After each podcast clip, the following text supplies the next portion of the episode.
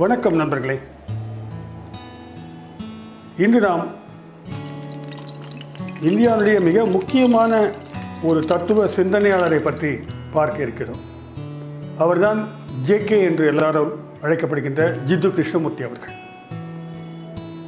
பொதுவாக வந்து இந்தியாவில் வந்து தத்துவ அறிஞர்கள் ஞானிகள் என்றாலே வந்து கொஞ்சம் ஆன்மீக பரப்பில் தான் வந்து அவங்க கால் பதித்து இருப்பார்கள் ஆனால் ஜேகேவை பொறுத்த வரைக்கும் கடவுள் இருப்பை பற்றி கேள்விக்குள்ளாக்கினார். சாதி மதங்களை நிராகரித்தார். கோயிலுக்கு போகிறத கூட வந்து சரியான விஷயம் இல்லைன்னு சொன்னார். அப்படி எல்லா விதமான ஆன்மீக கூறுகளை எல்லாம் நிராகரித்து விட்டு ஒரு தத்துவ அறிஞராக அவரால் வந்து இங்கே வந்து பேச முடிஞ்சிருக்கிறது அவர் இந்தியாவுக்கான தத்துவ அறிஞர் அல்ல அவரை வேர்ல்டு டீச்சர்னு சொல்கிறாங்க உலகத்திற்கே ஒரு தத்துவ ஆசிரியராக சொல்லுகிறார்கள் ஏ கிருஷ்ணமூர்த்தியை பொறுத்த வரைக்கும் அவர் தன்னை ஒரு ஃபிலாசபர்னு சொல்கிறத விரும்பலை. அவர் எல்லாரும் டீச்சர் தான் சொல்லுவாங்க. அவருடைய கருத்துக்களை எல்லாம் டீச்சிங்ஸ் தான் வந்து அறியப்படுகின்றன. அப்போது அவர் கற்பித்த விஷயங்கள் என்ன அப்படின்றத இந்த காணொலியில் நம்ம பார்க்க போகிறோம் ஒரு விஷயம் வந்து ரொம்ப ஸ்ட்ராங்காக அவர் முன்வைக்கிறாரு ஒன்று வந்து நீ குருவை தேடி அலையாது. உன் வாழ்க்கைக்கான அர்த்தம் என்பது யாருமே சொல்ல முடியாது. அது நீ தான் கண்டுபிடிக்கணும். நீ வந்து கோயில்களுக்கு போகிறதுனாலையோ மசூதிக்கு போகிறதுனாலையோ அல்லது சர்ச்சில் போய் ப்ரே பண்ணுறதுனாலையோ உனக்கு எந்த விதமான மன அமைதியும் பர்மனெண்ட்டாக கிடைக்காது. அதெல்லாம் வந்து நீயே உருவாக்கின கட்டடங்கள் அமைப்புகள். மனிதர்களால் உருவாக்கப்பட்டவை. அப்போ ஒவ்வொரு மனிதனும் தனக்குள்ளாகத்தான் வந்து அந்த சத்தியத்தை அந்த உண்மையை அறிய முடியும் அப்படின்றார். நானே சத்தியமும் ஜீவனுமாக இருக்கிறேன்ற வசனங்கள் எல்லாருக்கும் பாப்புலராக இருக்கும்.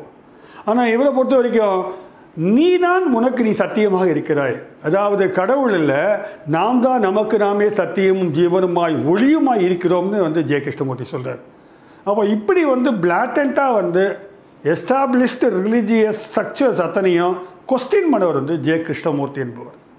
அவரை பற்றி இன்னும் கொஞ்சம் பார்க்கலாம்.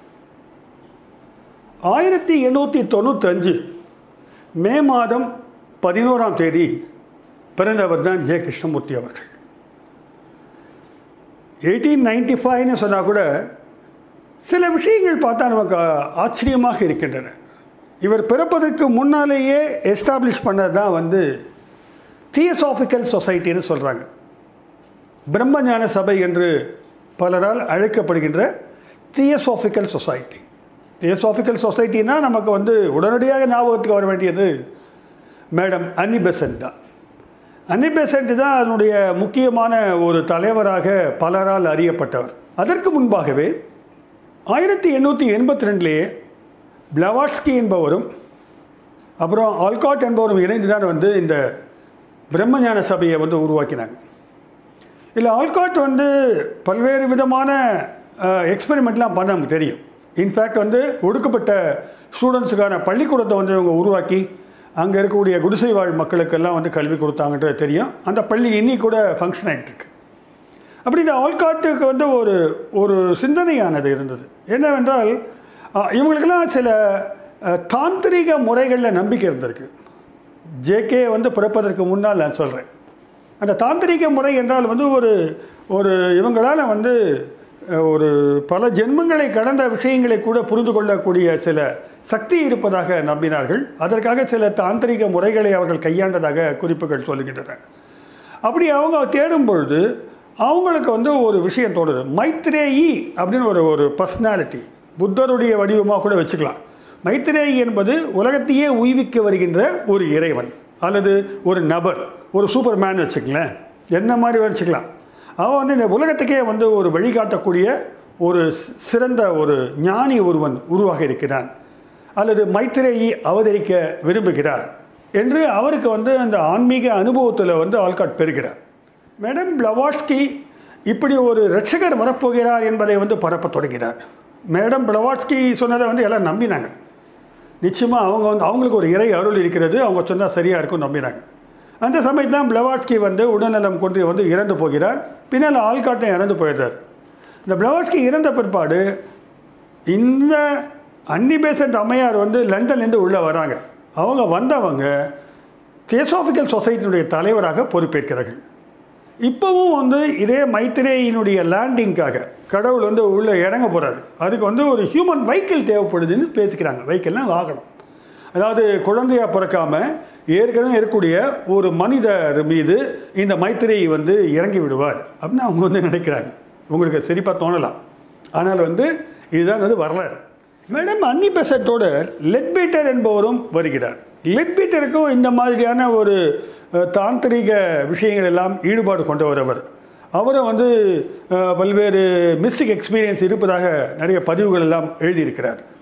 அவங்க என்ன பண்ணுறாங்க எப்படியாவது நம்ம ஒரு மைத்திரை வருவதற்காக அதாவது உலகை ரட்சிக்கின்றவர் வருவதற்காக ஒரு மனிதரை நாம் கண்டுபிடித்தாக வேண்டும் என்ற வேட்கையிலே அவங்க அப்படியே இருக்காங்க. அப்படி இருக்கும் பொழுது நமக்கு வந்து பேரலாக பார்த்தீங்கன்னாக்கா ஜெய கிருஷ்ணமூர்த்தியுடைய ஃபேமிலி வந்து இ- தமிழ்நாட்டுக்கு வராங்க. தமிழ்நாட்டில் வந்து அவர் மதனப்பள்ளி ஆந்திராவில் பிறந்தவர். அங்கேருந்து இங்கே வராரு. அவங்க அப்பா வந்து நாராயண ஐயர் வந்து கூப்பிட்டு வராரு.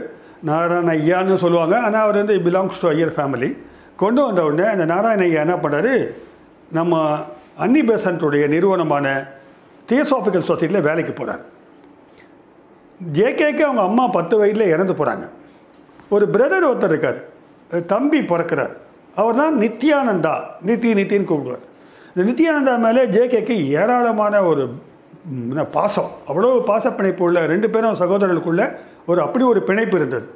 இந்த குழந்தைகள் ரெண்டு பேரை வந்து இந்த வளாகத்துக்குள்ளேயே நீங்கள் பார்த்துருப்பீங்க சில பேர் அடையாறில் வந்து பிரம்மாண்டமான ஒரு ஒரு பரப்பில் இருக்கிறது தான் வந்து தியோசாஃபிக்கல் சொசைட்டி இந்த அடையாறு ஆலமரம் அது உள்ளதாக இருக்குது அது மிக முக்கியமான வரலாற்று மிக்க சிறப்பு மிக்க ஒரு ஒரு இடம் அது. அங்கே வந்து குழந்தைகள் எல்லாம் வந்து விளையாடிட்டு இருக்கும் எப்போ பார்த்தாலும். ஜேகேவும் ஜேகேவுடைய தம்பியும் அங்கே இருப்பார்கள். ஒரு நாள் பெசன் நகர் பீச்சில் போயிட்டு இருக்கும்பொழுது பதினாலு வயதான ஜேகேவை வந்து அனிபெசன்ட் அம்மையாரும் லெட்பீட்டர் அவர்களும் பார்க்க நேரிடுகிறது இந்த குழந்தையை பார்த்த உடனே சின்ன பையனை பார்த்த உடனே லெட்பீட்டருக்கு ஒரு ஒரு ஸ்ட்ரைக்கிங் எக்ஸ்பீரியன்ஸ் கிடைக்குது. ஏன் இந்த பையன் தான்டா நம்ம நினச்சிக்கிட்டு இருக்க பையன். நம்ம மைத்திரையை வந்து லேண்ட் ஆகிறதுக்கான சரியான ஒரு ஹியூமன் பைக்கில் வந்து இந்த பையன் தான் இருப்பான். அப்படின்ட்டு அவர் வந்து அவனை வந்து விசாரித்த உடனே நாராயணையா குழந்தைன்னு தெரிஞ்ச உடனே அவங்க என்ன பண்ணுறாங்க கொஞ்சம் கொஞ்சமாக இந்த பையன் மேலே தங்கள் அக்கறையை செலுத்த தொடங்குகிறார்கள். கொஞ்ச நாள் கழித்து இவங்க அன்னி பெசன் வந்து ரொம்ப அன்பு காட்டி இவரை வந்து தத்து எடுத்துக்கிறாங்க தத்து எடுத்துக்கிற வரைக்கும் நாராயணையா அலோவ் பண்ணிட்டாரு? சரின்னு. ஆனால் ஜேகேவை பொறுத்த வரைக்கும் நித்யானந்தை புரிந்து இருக்க முடியாது அவரால். நித்யானந்தத்துக்கு வந்து உடல்நிலை அடிக்கடி பாதிக்கப்படுகிறது. ரொம்ப காச நோய் வந்து கஷ்டப்படுறாரு. இது ஒரு நிலையில் அன்னிபத்தன் என்ன பண்ணுறாங்க இவரை வந்து நம்ம வந்து ஒழுங்காக ப்ராப்பராக வந்து ட்ரெயின் பண்ணி ஒரு பிளான் பண்ணி இவரை வந்து ரெடி பண்ணி வைக்கணும் ஜெய கிருஷ்ணமூர்த்தியை அப்படின்னு நினைக்கிறாங்க. அதுக்காக அவருடைய கல்வியானது லண்டனில் கொடுக்கலான்ட்டு அவரை கூப்பிட்டு போகிறாங்க அவர் அழைச்சிட்டு போய் வச்சு அங்கே இருக்கக்கூடிய பல இடங்களில் வந்து இவருக்கு வந்து பல ஆசிரியர்களை வரவழைச்சு மேலை நாட்டு ஆசிரியர்களை வரவழைச்சு இவர்களுக்கு பாடம் கற்றுக் கொடுக்குறாங்க. அதே மாதிரி மேலை நாட்டு உடைகள் எல்லாம் வந்து அவருக்கு வந்து அணிவித்து பெரும்பாலும் ஒரு வெஸ்டர்ன் பேட்டர்னில் வந்து அவர் வந்து அவங்க வந்து ட்ரெயின் பண்ணுறாங்க இதுக்கிடையில் வந்து இவங்க அப்பா வந்து கேஸ்லாம் போடுறாரு. அது ஒரு பெரிய வரலாறு இருக்கிறது. ஏன் குழந்தைய தூக்கிட்டு போயிட்டாங்க விட மாட்டேன்றாங்கன்னு சண்டையெல்லாம் போடுறாரு. ஆனால் ஒரு வகையாக வந்து அவங்க சமாதானப்படுத்தி வந்து தாங்கள் அந்த குழந்தைகளை பார்த்துக் கொள்கிறார்கள். ஏன்னா நித்யானந்த பிரிக்கலை கூடவே இருக்கார். நித்தியானந்தத்துக்கு உடல்நிலை மிகவும் பாதிக்கப்பட்டிருக்கணுன்னே கலிஃபோர்னியாவில் இருக்கக்கூடிய ஓஜா என்ற இடத்துல வந்து ஒரு குடியில் அமைத்து அங்கே வந்து இந்த ரெண்டு குழந்தைகளை இருக்க வைக்கிறாங்க. அங்கே தான் வந்து ஜேகேக்கு ஒரு ஒரு அற்புதமான அனுபவம் கிடைக்கிறது. அங்கேயே இருக்கிறார் அவர். அம்மா அன்னி பேசண்ட் வந்து இங்கே இந்தியாவுக்கு வந்துடுறாங்க. இந்த பீரியடில் வந்து பார்த்தீங்கன்னாக்கா வேர்ல்டு வார் வந்து விடுகிறது இந்த வேர்ல்டு வார் வந்தவொடனே அங்கேருந்து இங்கே வர முடியல. ஜேகே வந்து தனிமையில் இருக்கிறார். அந்த ஒரு அந்த ஒரு குடிலேயே அவங்க இருக்கிறாங்க குடில்னா குடியில் ஒரு பங்களாவாக கண்டிப்பாக இருக்கும் அது. அங்கே இருந்தாங்க அவங்க. அவங்க இருக்கும்பொழுது ஏன்னா அது பாருங்கள் ஜேகே ஒரு நாள் வந்து ஒரு விதமான மன அனுபவத்திற்கு உள்ளாகிறார். இதை வந்து ஜேகே வந்து பின்னால் ப்ராசஸ் அப்படின்னு சொல்கிறார் ஒரு இடத்துல உடல் நிலை குன்றி ஒரு மாதிரி மயக்கம் போட்டு விழுறாரு. பிறகு எழுந்திருக்கிறாரு. அது ஒரு வகையான ஒரு ஆன்மீக அனுபவமாக பின்னால் சொல்லப்படுகிறது. அவர் உள்ளுக்குள்ளே வந்து பல்வேறு விதமான மாற்றங்கள் நிகழ்கின்றன உடலுக்குள்ளாக. அவருடைய சிந்தனைக்குள்ளாகவும் பல்வேறு மாற்றங்கள் நிகழ்கின்றன. ஆனால் வந்து அவர் வந்து இதை வந்து என்னென்னு புரிஞ்சிக்க முடியல அவரால். அதுக்கு பிறகு ஜேகேனுடைய போக்கில் வந்து பல மாற்றங்கள் ஏற்பட தொடங்கின. இதுக்கு முன்னராகவே ஜேகேக்கு வந்து சொல்லப்பட்டு விட்டார் நீ தான் வந்து ஒரு ஹியூமன் வெஹிக்கிளாக இருக்க போகிறேன்னு இதுக்கு முன்னாலேயே வந்து அன்னிபெசன் என்ன பண்ணாங்க? ஆர்டர் ஆஃப் த ஸ்டார் நட்சத்திரங்களுடைய சபைன்னு ஒன்று உருவாக்கி ஆர்டர் ஆஃப் ஸ்டார்னாக்க இவ வந்து மேத்திரை வரப்போகிறார் இல்லையா ஜேகே மேலே? அப்போ அதை வரவேற்பதற்கான ஒரு பெரிய அமைப்பை உருவாக்குறாங்க. அது பேர் தான் ஆர்டர் ஆஃப் ஸ்டார்னு பேர். இந்த ஆர்டர் ஆஃப் ஸ்டாரில் வந்து உலகத்திலிருந்து பல்வேறு நபர்கள் வந்து மெம்பர்களாக இணைகிறார்கள். கிட்டத்தட்ட ஒரு ஒரு லட்சம் பேருக்கு மேலே அதில் வந்து உறுப்பினராக சேர்கிறார்கள். அது ஒரு அமைப்பு. உறுப்பினராக சேர்றது மட்டும் இல்லை லட்சக்கணக்கான பணத்தை வந்து டெடிகேட் பண்ணுறாங்க ஏன்னா ஒரு பெரிய புத்தர் வரப்போகிறாரு அந்த நிறுவனத்துக்கு நம்ம வந்து நம்முடைய கொடையை அளிக்க வேண்டும் என்று. அப்படி பார்த்தீங்கன்னாக்க ஓமென்ற இடத்துல வந்து தன்னுடைய பெரிய பங்களா வந்து நெதர்லாண்ட்ஸில் இருக்கக்கூடிய ஒரு பெரிய பணக்காரர் வந்து தன்னுடைய அரண்மனையே கொடுத்துட்றாரு அங்கே தான் வந்து ஜேகே போய் லெக்சர்லாம் கொடுப்பார் அடிக்கடி. ஆக இப்படியாக பலர் வந்து பங்களிப்பு செய்து ஆர்டர் ஆஃப் ஸ்டார் உருவாகி ஜேகேயும் தான் ஒரு வாகனமாக மாறப்போகிறோம் என்று நம்பிக்கொண்டு பேசிக்கொண்டிருந்த வேளையில் இந்த உடல் அனுபவம் கிடைத்த பிறகு ஜேகேனுடைய போக்குகளில் மாற்றம் ஏற்பட்டது. அவர் வந்து பல்வேறு கேள்விகளை இப்போ வந்து எழுப்ப ஆரம்பித்தார். அன்னிபசன் முன்வைத்த தத்துவ கோட்பாடுகளை எல்லாம் இவர் வந்து விமர்சனம் செய்யக்கூடிய அளவில் வந்து சில கேள்விகளை வந்து தன்னுடைய உரைகளில் வைக்க ஆரம்பித்தார் இப்படிப்பட்ட ஜேகே வந்து மக்களோட உரையாற்ற வேண்டும். மாலை வேலைகளில் அங்கே வரக்கூடிய உறுப்பினர்களோடு உரையாற்ற வேண்டும். இது தவிர வந்து ஆண்டொன்றுக்கு வந்து இந்த தேசாபிகல் சொசைட்டி அல்லது ஆர்டர் ஆஃப் த ஸ்டாருடைய கூட்டங்கள் வந்து நடைபெறும். அதில் ஜேகே பேசுவார்.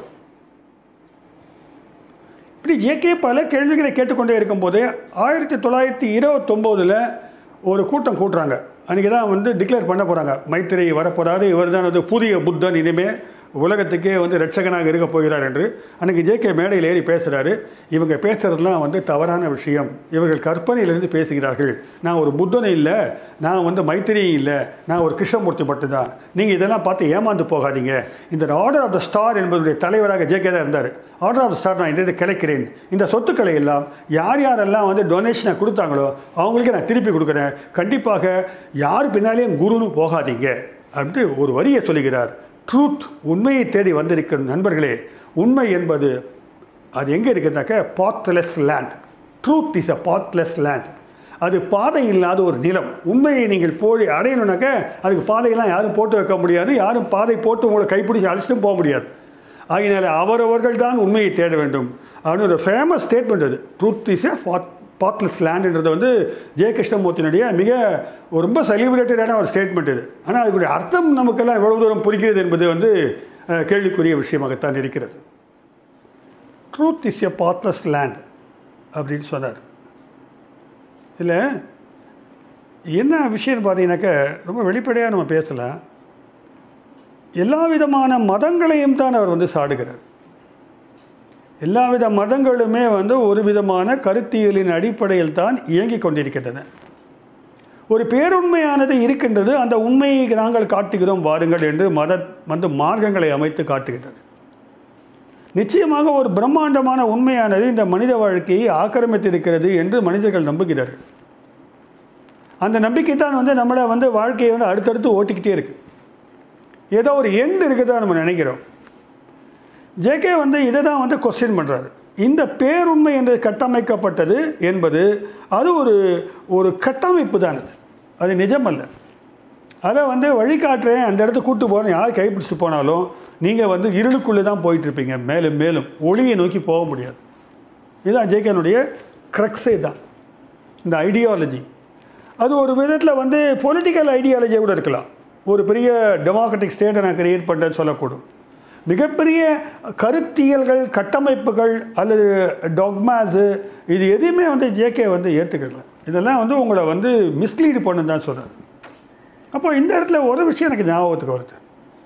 நீங்கள் புராதன கிரேக்க தத்துவ அறிஞர்கள் எடுத்துக்கிட்டிங்கனாக்க ரெண்டு முக்கியமான அறிஞர்களை வந்து நம்ம வந்து இன்றைக்கும் கூட வந்து நம்ம கணக்கில் எடுக்கிறோம். ஒன்று வந்து ஹீராக்லிட்டஸ் இன்னொன்று பார்மிலிடிஸ் ஹீராக்லிட்டஸ் என்ன சொல்கிறாரு எல்லாமே மாறுதலுக்கு உள்ளானது தான் there is no permanent truth அப்படின்றார் சேஞ்ச் இஸ் த ஒன்லி ரியாலிட்டின்றாரு ஹீராக்லிட்டஸ் நதி போல் வாழ்க்கை ஓடிக்கிட்டே இருக்குது நான் அடிக்கடி சில வீடியோவில் சொல்லியிருக்கேன். You cannot step to the same river twice இது ரொம்ப பாப்புலர் ஸ்டேட்மெண்ட் ஒரே நதியில் இரண்டு முறை இறங்க முடியாது. அதுக்கு என்ன அர்த்தம்? அப்படின்னா ஸ்ட்ரீம் ஆஃப் கான்ஷியஸ்னஸ் நம்ம எண்ணங்கள் மனம் வாழ்க்கை என்பது ஓடிக்கொண்டு மாறி மாறி ஓடிக்கிட்டே இருக்குது அது ஒரு நிலையான ஒரு க பிடிச்சி வச்ச உண்மை அல்ல அது. ஆனால் பார்மினிட்டிஸ் மாறாக என்ன மாற்றம் நடந்தாலும் மாறாத உண்மை என்று ஒன்று இருக்கிறது அப்படின்னு சொல்கிறார் அப்போ இந்த பார்மினிட்டிஸ் சொல்கிறபடி தான் வந்து மதங்கள் எல்லாம் வந்து அமைக்கப்பட்டிருக்கிறது. ஆனால் வந்து புத்திசம் வந்து பெரும்பாலும் வந்து ஹிராக்லிட்டஸ்னுடைய ஃபிலாசபியில் போகுது. இதுதான் வந்து ஜேகே வந்து ஒரு இடத்துல கேட்ச் பண்ணுறாரு ஜேகே என்ன சொல்கிறார் ஒரு நிலையான உண்மை என்று ஒன்று இல்லாததால் ஒரு நிலையான பாதை என்று ஒன்று இருக்க முடியாது. அப்போ நானே சத்தியமும் ஜீவனமாய் பாதை வகுத்திருக்கிறேன் என்று எந்த ஒரு சமயமும் சொல்வதில் அவருக்கு வந்து நம்பிக்கை இல்லை. இந்த ஒரு விஷயம் சொல்லணும். நான் வந்து பெரும்பாலும் அவர் என்ன சொல்கிறாரோ அதுதான் நான் சொல்லிக்கிட்டு இருக்கேன். ஏனென்றால் அது குறித்து நீங்கள் தேடி வந்து மேலும் மேலும் படிப்பது என்பதோ உரையாடலை கேட்பது என்பதோ சாத்தியமாகக்கூடும். அது புரிதலை மேலும் உண்டாக்கும். இப்படி நிலையான உண்மை இல்லை என்று சொன்ன ஜேகே வந்து இன்னொரு பக்கம் என்ன சொல்கிறாரு நம்ம வந்து அப்படிப்பட்ட உண்மைகளுக்காக ஆசைப்படுறோம். நம்ம வந்து பெரும்பாலும் வந்து கற்பனைகளிலேயும் பல்வேறு திணிப்புகளாலேயும் கட்டமைத்து வைத்திருக்கிறோம் என்று க- சொல்லுகிறார். புதிய சித்தாந்தங்களை உருவாக்குவது ஒரு பெரிய ஃபிலாசபியை ஸ்ட்ரக்சரை கன்ஸ்ட்ரக்ட் பண்ணுறது உங்களுக்கெல்லாம் வழிகாட்டுறது என்னுடைய வேலை இல்லை அப்படின்னு ஜேகே சொல்கிறார் புதுசாக உருவாக்கும் போது என்ன ஆகுதுனாக்க அது ஒரு கேஜ் ஆகிடுது ஒரு அது ஒரு கூண்டு. அந்த கூண்டுக்குள்ளே உங்களை அடைச்சிரும் இப்போ புது புது சித்தாந்தங்களை வந்து உருவாக்குவதால் புது புது கூண்டுகள் தான் உருவாகின்றன. அதனால் மனிதனுக்கு தேவை வந்து சுதந்திரம். ஒரு அல்டிமேட் ஃப்ரீடம் வேணும்னு நினைக்கிறார். நம்ம ஃப்ரீடமாக இருக்கிறோமா? நம்ம ஃப்ரீயாக இருக்கமான்றதை நீங்கள் கேட்டு பாருங்கள் இது ஒரு விதத்தில் வந்து எல்லாருமே ஏற்றுக்கொள்ள வேண்டிய ஒரு உண்மை. நம்ம வந்து என்னுடைய சிந்தனை என்பது சுயமாக சுதந்திரமான ஒரு ஒரு பரப்பிலிருந்து தான் வருகிறதா? என்னுடைய காரியங்களை வந்து என்னுடைய சாய்ஸஸை என்னுடைய செலெக்ஷனை வந்து நான் ரொம்பவும் சுதந்திரமான சூழ்நிலையில் தான் எடுக்கிறேனா அல்லது வேறு நெருக்கடிகளுக்காகவோ நிபந்தனைகளுக்காகவோ அல்லது வெவ்வேறு ஏற்கனவே எனக்கு காட்டப்பட்ட வழிமுறைகளினாலோ நான் தேர்ந்தெடுக்க கூடும் அல்லவா? இதுதான் ஜேகே சொல்கிறார் அப்போ இதிலிருந்து விலகிய ஒரு முழு கட்டுப்பாடற்ற சுதந்திர நிலையை பற்றி அவர் பேசுகிறார் அப்படி பேசும்பொழுது என்ன சொல்கிறார் நான் வந்து எந்தவித சித்தாந்தத்தையும் முன்வைக்கவில்லை. என்னுடைய டீச்சிங்ஸ் வந்து ப்ரீச்சிங்ஸ் அல்ல. நான் வந்து உங்களுக்கு வந்து பரப்புரையை பண்ணல. நான் வந்து உங்களுடைய சக மனிதனாக உங்கள் கைப்பிடித்து ஒரு சிந்தனை பயணத்தை மேற்கொள்கிறேன் அப்படின்னு சொல்கிறாரு பல கூட்டங்களை சொல்வார். நான் வந்து நானும் நீங்களும் சேர்ந்து பயணிப்போம் பாருங்கள்வார் கூட்டத்திலேயே இந்த உரையாடல் என்பது நம்ம ரெண்டு பேருமே சேர்ந்து யோசிப்போம். நான் சில கருத்துக்களை சொல்கிறேன் நீங்களும் பேசுங்கன்ட்டு அது ஒரு உரையாடல் களமாக வந்து வச்சுக்கிட்டு தான் வந்து பேசுவார் பொதுவாக ஒரு போதனையாக அவர் எப்பவுமே வைக்கிறது இல்லை இப்படிப்பட்ட ஜேகே வந்து குறிப்பாக வந்து பல நாடுகளுக்கு சென்று வந்து தன்னுடைய இந்த உரையை வந்து நிகழ்த்தியிருக்கிறார். அதுக்கு பிறகு எதுக்கு பிறகு? ஆர்டர் ஆஃப் த ஸ்டாரை கலைச்ச பிற்பாடு அவர் பல இடங்களில் போய் தன் உரையை நிகழ்த்தி தொடங்குகிறார். அவருக்கு நிறைய சப்போர்ட் பண்ணுறாங்க சப்போர்ட் பண்ணால் மக்கள் வந்து புதிதாக சிந்தனைகள் வரும்பொழுது உலகத்தில் எல்லா இடத்துலையும் வரவேற்கிறார்கள். தான் ஏதோ ஒரு குறிப்பிட்ட நாட்டிற்கோ குறிப்பிட்ட மக்களுக்கோ இல்லை குறிப்பிட்ட பிரச்சனைகளை தீர்ப்பதற்காக பேசுவதாக சொல்ல அவர். ஒட்டுமொத்த மாநில குலத்தினுடைய உய்விற்காகத்தான் தன் ஒரு சிந்தனையை வந்து முன்வைப்பதாக அவர் சொல்லிக்கிறார். பார்த்தீங்கன்னா இங்கிலாண்டில் கொஞ்ச காலம் இருப்பார். இங்கிலாண்டில் பேசுவார் சுவிட்சர்லாண்டில் பேசினார் இந்தியாவில் வந்து பேசுவார் அமெரிக்காவில் பேசுவார். இப்படி ஒரு நாலஞ்சு கண்ட்ரியில் வந்து எவ்ரி இயர் அவர் வந்து போய் இருந்துட்டு ஒரு பதினஞ்சு நாள் இருபது நாள் வந்து டாக் கொடுப்பார். சென்னையில் வசந்த விகார்னு சொல்லக்கூடிய இடத்துல வந்து பெசன்ட் நகரில் எவ்ரி இயர் வந்துடுவார் நான்லாம் வந்து எழுபத்தொம்போதில் அவருடைய லெக்சர்ஸை வந்து விடாமல் போய் கேட்பேன். ஏனென்றால் அது அப்படி ஒரு ஈர்ப்பை கொடுக்கும். அங்கே எல்லாரும் அமைதியாக உட்காந்துருப்பாங்க இந்த வீடியோஸ்லாம் யூடியூப்லோடு இருக்குது பாதி பேருக்கு அவர் பேசுகிறது புரியும். பாதி பேருக்கு புரியாது. புரியாதவங்க என்ன பண்ணுவாங்கன்னாக்கா புரிஞ்ச மாதிரி வந்து பாவனை பண்ணிக்கிட்டே வந்துடுவாங்க ஏனென்றால் ஒரு ஒரு இன்டலெக்சுவல் டிஸ்கஷனில் நம்ம வந்து போயிருக்கோன்றது. பெரும்பாலும் வந்து சென்னையில் வந்து இந்த மாதிரி விஷயங்கள் நடக்கும். கச்சேரி நடக்கும்போது கச்சேரி காலம் என்று ஒன்று நடக்கும். அந்த கச்சேரிகள் புரிதோ இல்லையோ கச்சேரிக்கு போயிட்டு நான் போயிட்டு வந்தேன்னு சொல்லணும். அதான் எங்கள் வீட்டுக்காரன் கச்சேரிக்கு போனார் ஒரு பழமொழியே இருக்கிறது. அதுபோல் வந்து ஜேகேனுடைய டாக்ஸ் அட்டன் பண்ணுறது வந்து சென்னை வாசிகளுக்கு ஒரு பெரிய ஒரு ஸ்டைலிஷாக கூட சொல்லிப்பாங்க. சில பேர் ஆர்வத்தோடு தேடுவாங்க. ஆனால் எவ்வளோ தூரம் புரிதலுக்கு சாத்தியமாகிறது என்பது திருப்பி திருப்பி வந்து சந்தேகப்படக்கூடிய விஷயமாக தான் என்னை பொறுத்த வரைக்கும் இருக்குது இப்படிப்பட்ட கேகே வந்து பல ஊர்களுக்கு போய் வந்து தன்னுடைய உரையை வந்து நிகழ்த்தியிருக்கிறார் இந்த உரைகள் எதுவுமே வந்து காங்க்ரீட்டாக இதுதாண்டா வாழ்க்கை இப்படி தான் போகணும் அப்படின்னு சொல்லவே இல்லை. மாறாக ஏற்கனவே இருக்கின்ற சில விஷயங்களை நாம் கடைபிடித்து வருகின்ற விஷயங்களை நாம் சிந்திக்கின்ற விஷயங்களை அது போய் தாக்கத் தொடங்கியது. ரொம்ப டேஞ்சரஸான ஃபிலாசபின்னு என் ஃப்ரெண்டு ஒருத்தர் சொல்லுவார். அது ரொம்ப டேஞ்சரான ஃபிலாசபிடா இருக்கிறது உங்கள்கிட்ட நாசமாக போயிடும் பல கேள்விகளை கேட்டு இருக்கிறதெல்லாம் உடச்சி விடுறாரு அவர் அன்வர் அது இன்னும் டெரிடாவின் பாஷையில் சொன்னால் ஒரு டீகன்ஸ்ட்ரக்டிவ் டூல்ஸை வந்து ஜேகே வந்து முன்னால் ப்ளேஸ் பண்ணுவார். ஜேகேவுடைய இந்த தத்துவம் என்பதை எப்படி புரிந்து கொள்ள வேண்டும் என்றால் ஒருவர் தன்னைத்தானே அறிய வேண்டும் என்பதுதான். இது சார் ஏற்கனவே பேசின விஷயம்தான் சார். ஏற்கனவே நிறைய பேர் பேசியிருக்கிறாங்க. இருந்தாலும் கூட இதை மிக கூர்மையாக உள்ளே சென்று அவர் வந்து பிரித்து பிரித்து காட்டுகிறார். தன்னை அறிந்து கொள்ளுதல் என்பது எப்படி நிகழ்கிறது? தன்னை அறிந்து கொள்ளுதல் என்பது ஒருவருக்கு எப்படி நிகழ்கிறது என்பதை வந்து அவர் வந்து கூர்மையாக சொல்கிறார் தான் ஒரு கண்ணாடி மாதிரி அந்த மாதிரி ஒரு முயற்சியில் இருக்கிறான் வச்சுக்கோ ஒருத்தர். தன்னை அறிந்து கொள்ள வேண்டும் என்பது என்று முயற்சிக்கிறார் வச்சுக்கோங்க.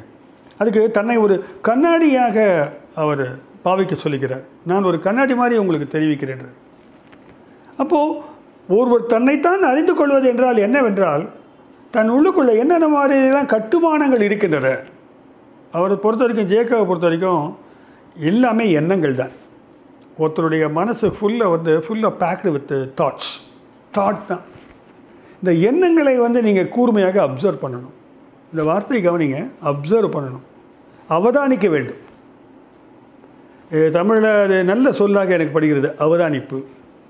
அல்லது கூர்மையாக உற்று நோக்க வேண்டும் பார்க்க வேண்டும். எதை பார்க்கணும்? எண்ணங்களை பார்க்க வேண்டும். என்னுடைய எண்ணங்களை நானே தொடர்ந்து பார்க்க வேண்டும். நான் சிந்திப்பதல்ல. சிந்திப்பது என்றால் ஒரு எண்ணம் இன்னொரு எண்ணம். ஒரு எண்ணத்தின் மீது நான் ஒரு எண்ணத்தை கட்டுப்படுத்தணும்னு வச்சுக்கங்களேன். கட்டுப்படுத்தணும்னு நினைக்கிற எண்ணமே இன்னொரு எண்ணமாகிறது. அப்போ ஒரு எண்ணம் இன்னொரு எண்ணத்தின் மீது அமர்கிறது. அப்படி அல்ல இது. எண்ணங்களை அப்படியே உள்ளது உள்ளபடி பார்ப்பது. இது ஜேகே இங்கே தான் சொல்கிறாரு ரைட் அப்சர்வேஷன் இஸ் எசென்ஷியல் இந்த ரைட் அப்சர்வேஷன் எப்படி பண்ணுறது இது பண்ணாதான் நீங்கள் உங்களை கட்டி இருக்கின்ற இந்த கருத்தியல் அல்லது மனோரீதியான தலைகளிலிருந்து விடுதலை பெற முடியும். ரொம்ப சிக்கலான விஷயமா தெரியும். ஜெய்கே பொறுத்த வரைக்கும் இது ரொம்ப சிம்பிள் ட்ரூத் நீ நீயா இல்லை? உங்கள் மதம் சொன்னபடி நீ கேட்குற. உங்கள் மக்கள் சொன்னபடி கேட்குற. ஏற்கனவே நீ படித்த புத்தகங்கள் வந்து உனக்கு இதுதான் சரி அல்லது தவறு என்று சொல்லிக் கொடுத்துருக்கிறது. உறவுகள் எல்லாம் உனக்கு ஒரு மாதிரி வந்து கற்றுக் கொடுத்திருக்கின்றன. இதன் அடிப்படையில் தான் உன் வாழ்க்கையினுடைய மதிப்பீடுகள் அமைகின்றன. எந்த எண்ணங்களும் அமைகின்றன. இந்த எண்ணங்களின் அடிப்படையில் தான் செயல்பாடுகளும் அமைகின்றன. இப்போ உங்கள் செயல்பாடு என்பது ஒரிஜினாலிட்டியோட இல்லை. அப்படின்றது ஜேகே எங்கே பார்த்தாலும் என்ன வலியுறுத்திக்கிட்டே இருக்காரு. அப்போ அது conditioned thought conditioned living conditioned existence அப்போ இருத்தல் என்பது ஏற்கனவே ஒரு கட்டுப்பட்ட ஒரு ஒரு விஷயமாக இருக்குது இப்போ இதுலேருந்து எப்படி விடுபடுறது?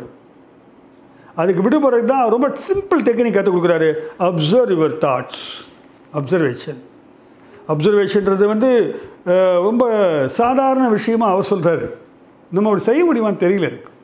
நீங்கள் கூட ஒரு ஒரு சும்மா எப்போவுமே நம்ம எண்ணங்களை மட்டுமே நம்ம அப்சர்வ் பண்ணி பார்த்தாக்க நமக்கு வந்து சில எல்லாம் தலைகள்லாம் தானாகவே அந்த தலைகளெல்லாம் உதிர்ந்து போகும்னு ஜேகே சொல்கிறார் நீ ஒன்றும் எஃபோர்ட் எடுக்காத. இட்ஸ் எஃபோர்ட்லெஸ் அதுதான் ஒரு விழிப்பு நிலை என்று கூட பின்னால் சொல்கிறார் அவேர்னஸ் அந்த அவேர்னஸ் வந்து ஜேகே சொல்கிற வார்த்தை வந்து சாய்ஸ்லெஸ் அவேர்னஸ்ன்ற வார்த்தையெல்லாம் பயன்படுத்துகிறார் அதாவது வேறு வாய்ப்பே இல்லை. நீ ரொம்ப கராராக அந்த சாய்ஸ் எதுவும் இல்லாமல் தெளிவாக வந்து பார்ப்பது. இப்படி எண்ணங்களை பார்த்தா என்ன ஆகும்? ஊற்று ஊற்று பார்த்துக்கிட்டே இருக்கேன். என்ன நடக்கும்? அப்படின்னு கேட்குறீங்களா ஆமாம் அவர் சொல்கிறாரு உற்று உற்று உன்னை நோக்கும் பொழுது ஏற்கனவே பீடித்திருக்கின்ற அந்த கற்பனையான அல்லது உண்மையற்ற பல கூறுகள் உன்னை விட்டு விலகி போகும். சரி. It's more psychological in nature அவர் வந்து பல்வேறு வார்த்தைகளை பயன்படுத்துகிறார் என்னை பொறுத்த வரைக்கும் அது ஒரு மனோரீதியான ஒரு பயிற்சி தான் இது. அது எப்படி பார்க்கணும்? அப்போ உள்ளதை உள்ளபடி பார் அப்படின்னு சொல்கிறார் எப்படிங்க உள்ளதை உள்ளபடி பார்ப்பது? அவர் கொடுக்குற ரொம்ப ஃபேமஸ் எக்ஸாமினேஷன் எக்ஸாம்பிள் வந்து பார்த்தீங்கன்னாக்கா tree the see the see the tree as it is ஒரு மரத்தை பார்க்கும்போது மரமாகவே பாருங்கன்றார். நான் மரமாக தான் பார்க்குறேன். இல்லை நீங்கள் வெறும் மரமாக பார்க்கல. அந்த மரத்தை வந்து முழுமையாகவும் பார்ப்பதில்லை. ஒரு விஷயத்தை பார்க்கும்போது அதை அதாகவே பார்ப்பது என்பதும் அதை முழுமையாக பார்ப்பது என்பதும் நமக்கு பயிற்சி தேவைன்றார் அது பயிற்சி வந்து கட்டுப்படுத்துவதல்ல. அது சுதந்திரத்திற்கான பயிற்சி. இந்த மரம் பார்க்கும்போது மரத்துக்குள்ளேயே பல்வேறு ஷேட்ஸ் ஆஃப் க்ரீன்ஸ் இருக்கும். பல்வேறு விதமான பச்சை நிறங்கள் இருக்கும். அது உள்ள ஒளி ஊடுருவி இருக்கும். அது அது வந்து அது உள்ளே இருள் இருக்கும். ஒளி இருக்கும். அசைவு இருக்கும். பறவைகள் இருக்கும். ஒரு மரம் என்பது வந்து அது உள்ளுக்குள்ள வந்து ஏராளமான விஷயங்கள் வந்து அது தாங்கி நிற்கும். அதை பார்க்கின்ற ஒரு முழுமையாக பார்க்கின்ற ஒரு ஒரு பார்வை வந்து நமக்கு வேணுன்றார் அந்த மரத்தை வந்து நம்ம வந்து உடனே வந்து ஒரு சாமியாக பார்க்கறதுன்றதோ இல்லை வேறு விதமாக பார்ப்பது என்பதோ அல்லது பொதுவாக ஆலமரம் அரச மரத்தை வந்து வேறு ஒரு கற்பனைகளோட அதை ஒரு ட்ரெடிஷனை வச்சுக்கிட்டு பார்க்கறதுன்றதோ இதெல்லாம் இல்லாமல் டிட்டாச் ஒரு ட்ரெடிஷன்றார் ஸோ ஜேகேவை பொறுத்த வரைக்கும் இந்த மரம்னு ஒரு பேச்சுக்காக நான் சொல்கிறேன் ஒரு மனிதரை வைத்துக்கொள்ளும் ஒரு மனிதர் உங்கள் முன்னால் வரார் நல்லா அப்படி பயங்கரமாக கடா மீசை வச்சுருக்காரு அவர். அப்படி நல்ல ஆஜா அனுபவம் அவர் கருப்பாக இருக்கார். அப்படி பல்லெல்லாம் பெருசாக அப்படின்றாரு. உடனே நம்ம என்ன நினைக்கிறோம்? ரொம்ப மோசமான ஆளிவன் ரொம்ப கொடூரமான ஆளிவன் இவன். வந்து வன்முறையான ஆளிவன் இதெல்லாம் நமக்கு வந்து சொல்லிக் கொடுக்கப்பட்டிருக்கிறது. இந்த மீசை என்பது வன்முறைக்கு சம்மந்தப்பட்டது என்பதும் அந்த ஒரு திருகாத்திரமான ஒரு தேகத்தோடு ஒருத்தர் நின்னானாக்க அதுவும் கூட ஒரு வன்முறைன்னு சொல்லிக் கொடுக்கப்பட்டிருக்கிறது. அப்படி ஒரு ஒரு ஆளை பார்த்த உடனே நம்ம வந்து பயந்துடுறோம். ஆனால் வந்து பார்த்தா ஒரு குழந்த மாதிரி பேசுகிறார் ஐயா எப்படிங்க ஐயா இருக்கீங்க? அப்படிம்பாரு. எங்கள் ஊர் பக்கங்கள்லாம் நிறைய பேர் இப்படி மீசை வச்சுட்டு இருப்பாங்க. ஆனால் மீசை வச்ச குழந்தைன்னு சரியாக தான் சொல்லிக்காரு இந்த குழந்தையாக இருப்பாங்க அவங்க. அப்போ எல்லாத்துக்கு பின்னாலேயுமே சில வண்ணங்களுக்கு பின்னால் சில நமக்கு வந்து சில ட்ரெடிஷன் உள்ளே இருக்குது இந்த வண்ணம் இருந்தால் இதுதான் அதுக்கு அர்த்தம். இந்த வண்ணம் இருந்தால் இதுக்கு இதுதான் அர்த்தம். இப்படி எல்லா வண்ணங்களுக்கு கூட சில அர்த்தங்களை நாம் புகுத்தி விட்டு அதை கொண்டு தான் நம்ம பார்த்துக்கிட்டு இருக்கோம். இல்லைங்களா? பெரும்பாலும் எல்லாத்துக்கு பின்னாலேயும் ஒரு மரபானது தொத்தி கொண்டிருக்கிறது. ஜேகே சுரா ட்ராப் தட் அது முதல்ல கீழே போடியா? எப்படி கீழே போட முடியும்? ஸோ அடக்கமான ஒரு பையன். அப்படின்னு அர்த்தம் இப்போ கல்லூரிகளில் நான் பார்த்துருக்கேன் அட்மிஷனுக்கு வருவாங்க. அட்மிஷனுக்கு வரும்போது பிரின்சிபல் பார்ப்பார் அந்த பையனை. அவன் மேல் சட்டை பட் பட்டன் வந்து கழண்டு இருக்கும். ஏய் ஒழுக்கம் உனக்கு கற்றுக் கொடுக்கல? பட்டன் போடாமல் இருக்க? பட்டனை போடுறா. டிஷர்ட் போட்டு வருவான். என்னடா டிஷர்ட் போட்டு அட்மிஷனுக்கு வர? அப்படின்னா அதாவது நமக்கு சில விஷயம் இருக்குது. மேல் பட்டன் போடாதவன் வந்து கெட்டவன். டிஷர்ட் போட்டால் தருதல்? இப்படியெல்லாம் வந்து பழங்காலத்து கல்வி முறையில் சொல்லிக் கொடுக்கப்பட்டிருக்கிறது. ஆக ஏற்கனவே நம்ம மண்டைக்குள்ளே இந்த மாதிரியான பல்வேறு கூறுகளை வச்சுக்கிட்டு வச்சுக்கிட்டு இருக்கோம். அதை வச்சுக்கிட்டு தான் பார்க்கணும். அடக்கமான பொண்ணுங்க அது. அப்படின்னாங்க அது அடக்கமாக இருக்கான்னு தெரியாது நமக்கு. இவன் அடக்கமான பையங்க. இவன் பார்த்தாலே ராட்சசனாக இருக்கான். அஃப்கோர்ஸ் சில விஷயங்கள் வந்து நீங்கள் வந்து அதோட ஐடென்டிஃபை ஆகிருக்கலாம் ஆனால் உள் மனதை பார்க்கக்கூடிய அந்த கூர்மையானது நமக்கு இருப்பதில்லை. அப்போ நம்ம ஏற்கனவே ப்ரீகன்சீவ்டு ஐடியாஸ் வச்சுருக்கிறோம். தீர்மானிக்கப்பட்ட பல அளவுகோல்களை வச்சுக்கிட்டு தான் வந்து வாழ்க்கையில் உறவுகளை நாம் வந்து மேற்கொள்ளுகிறோம். ரிலேஷன்ஷிப்னு சொல்லுவாங்க. இன்றைக்கி வந்து ரிலேஷன்ஷிப்னா ஏதோ நபரோடு வைக்கிற ரிலேஷன் மட்டும் இல்லை. பொருள்களோடு வைக்கிற ரிலேஷன் ஒரு தேசத்தோடு வைக்கிற ரிலேஷன் ஒரு அரசியல் கட்சியோடு வைக்கிற ரிலேஷன் இப்படி பல்வேறு விஷயங்களில் விஷயங்களில் நம்ம வந்து ரிலேட் பண்ணிட்டே இருக்கிறோம். அவரை பொறுத்த வரைக்கும் என்ன சொல்கிறாரு இந்த ரிலேஷன்ஷிப்பே வந்து போலியாக தான் இருக்குது ஒரு அம்மா வந்து கேட்குறாங்க எங்கள் புருஷன் இறந்துட்டான்றதுக்காக அவர்கிட்ட விவாதம் உரையாடலுக்கு வராங்க அவங்க. வந்த உடனே சொல்கிறாங்க ரொம்ப துக்கத்தில் இருக்கேன் என்னால் முடியல நான் வருத்தப்படுறேன் இந்த இழப்புக்கு என்ன என்ன செய்யுதுன்னு கேட்குறாங்க இவர் வந்து நான் வந்து ஒன்றும் செய்ய முடியாது உங்களை யோசிக்க வைக்க முடியும். நீங்கள் இப்போ இவ்வளோ வேதனைப்படுறது ஒரு மனிதன் இறந்து விட்டான் என்பதற்காக நீங்கள் அழுகிறீர்களா? அல்லது உங்கள் இழப்பு உங்களுக்கு நேரிட்டு விட்டதே. நமக்கு ஒரு இழப்பு வந்துருச்சுன்னு நீங்கள் செல்ஃப் பிட்டியில் அழறீங்களான்னு கொஸ்டின் பண்ணுறாரு இந்த மாதிரி பல கேள்விகளை கேட்கும்போது இந்த துக்கம் என்பது இந்த சஃபரிங் இந்த வேதனை என்பது சுயத்திற்காகவும் ஒருடைய சுய நலனுக்காகவும் அல்லது சுய வேதனைக்காகவும் தான் வருகிறதே தவிர த- அது வந்து ஒரு பொதுவான ஒரு இழப்பிற்காக நேர்கின்ற ஒரு துயரமாக இல்லைன்னு அவர் வந்து அந்த அம்மாவுக்கு விளக்குறாரு. இப்படி வந்து நிறைய விஷயங்களை வந்து அவர் வந்து உள்ளிருந்து டிக் அவுட் பண்ணி வெள்ளத்துக்கு போடுறாரு. உரையாடல்களில். ரொம்ப இன்ட்ரெஸ்டிங்கான டயலாக்ஸ் நிறைய இருக்கிறது. அப்போ உள்ளதை உள்ளபடி பார்க்க வேண்டும் சொல்றீங்க ரைட்டு அப்போ தான் வந்து சரியான ரிலேஷன்ஷிப் ஃபார்ம் ஆகும். அப்போ தான் வந்து ஏற்கனவே தீர்மானிக்கப்பட்ட சில அனுமானங்களின் அடிப்படையில் தான் வந்து மனித உறவுகளை அல்லது பல்வேறு இயக்கங்களுடன் கருத்தியல்களோட உறவு கொண்டிருந்தால் அந்த உறவு என்பது உண்மையானதல்ல. அது போலியான உறவாகத்தான் இருக்கும். அது கான்ஃப்ளிக்டை உண்டாக்கும். இந்த மாதிரி புரிதல் இல்லாத நம்ம உறவுகள் வைத்திருப்பதால் தான் முரண்பாடுகள் தோன்றுகின்றன.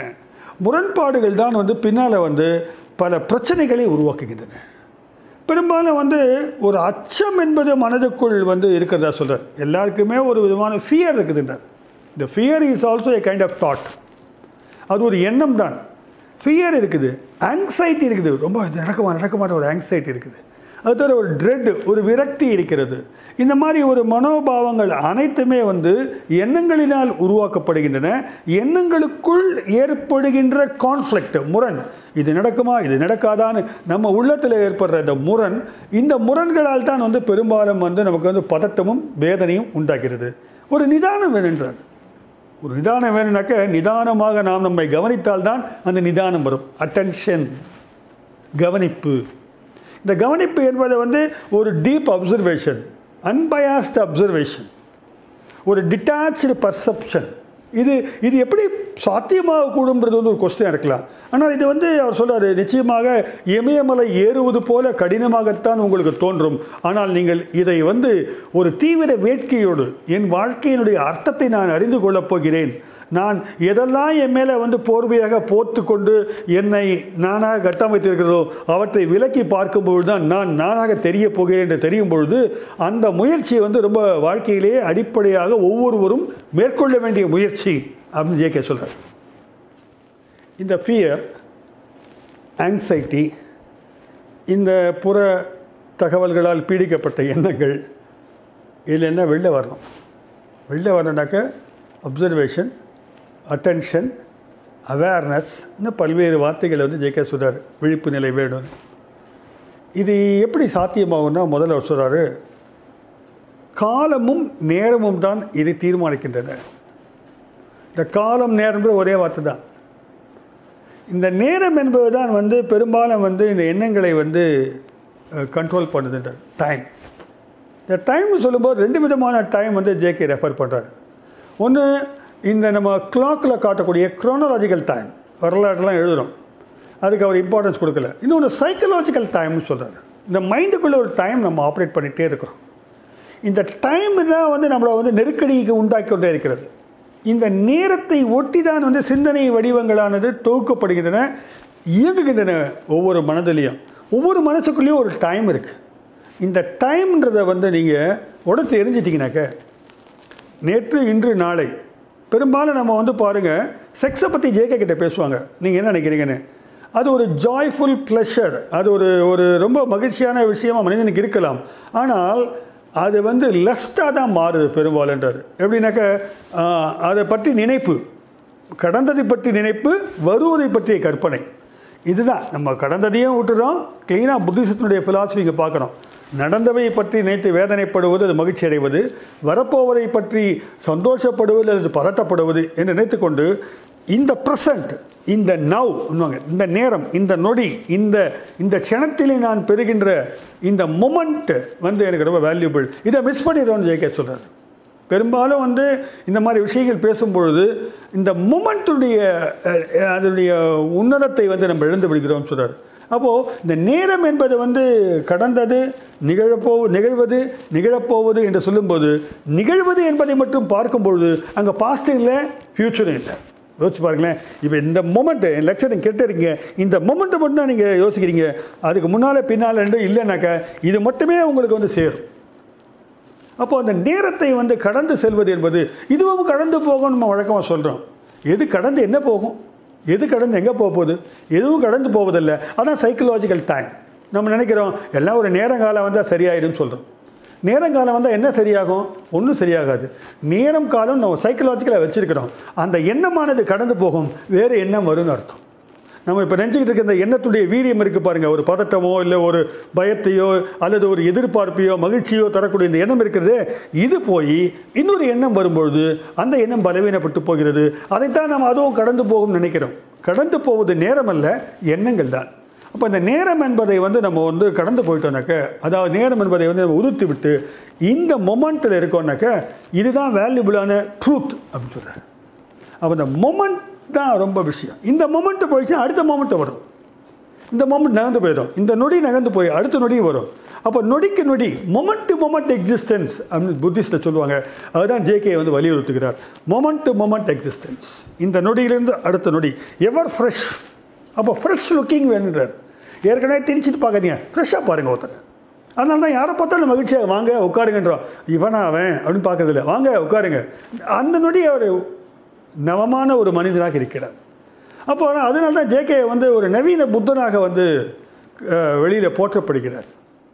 இந்த டைம்லெஸ்னஸ்ன்னு சொல்கிறோம் ஒரு அப்சர்வேஷனில் நம்ம வந்து நேரத்தை கடந்து இந்த சிந்தனைகளை மட்டுமே ஃப்ரெஷ்ஷாக பார்க்குறதுன்னு சொல்கிறோம் இது ஒரு விதமான யோக மனநிலை தான் இது.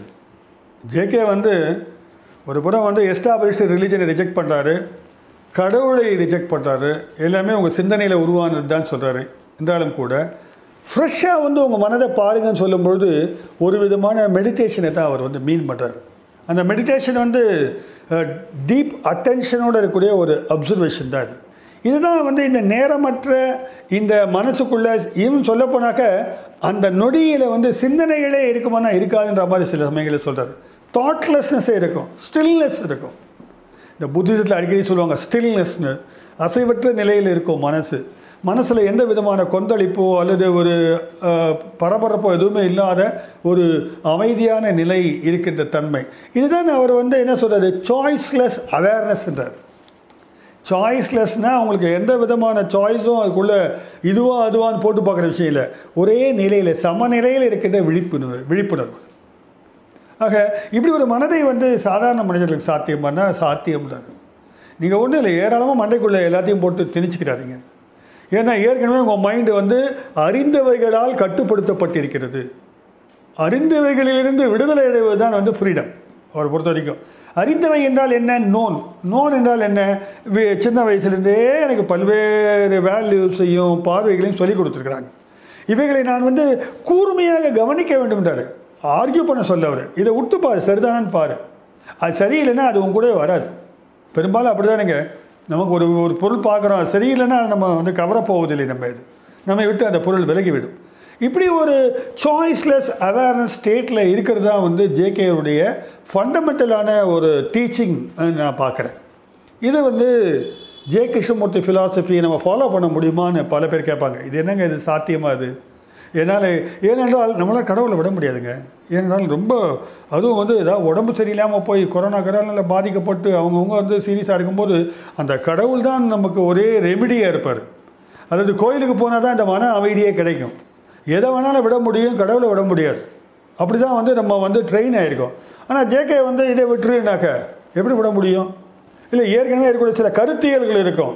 நீங்கள் பார்த்தீங்கன்னாக்க நிறைய இடதுசாரி தோழர்களாக இருக்கட்டும் அல்லது வேறு விதமான அடையாள அரசியல் கொண்ட தோழர்களாக இருக்கட்டும் அவங்களும் என்ன பண்ணுவாங்க? ஒரு கருத்தியலில் வந்து மானுட மானுட விடுதலைக்கான கருத்தியலாக தங்கள் எண்ணிக்கொண்டு அல்லது அவர்களை நம்புகிறார்கள்.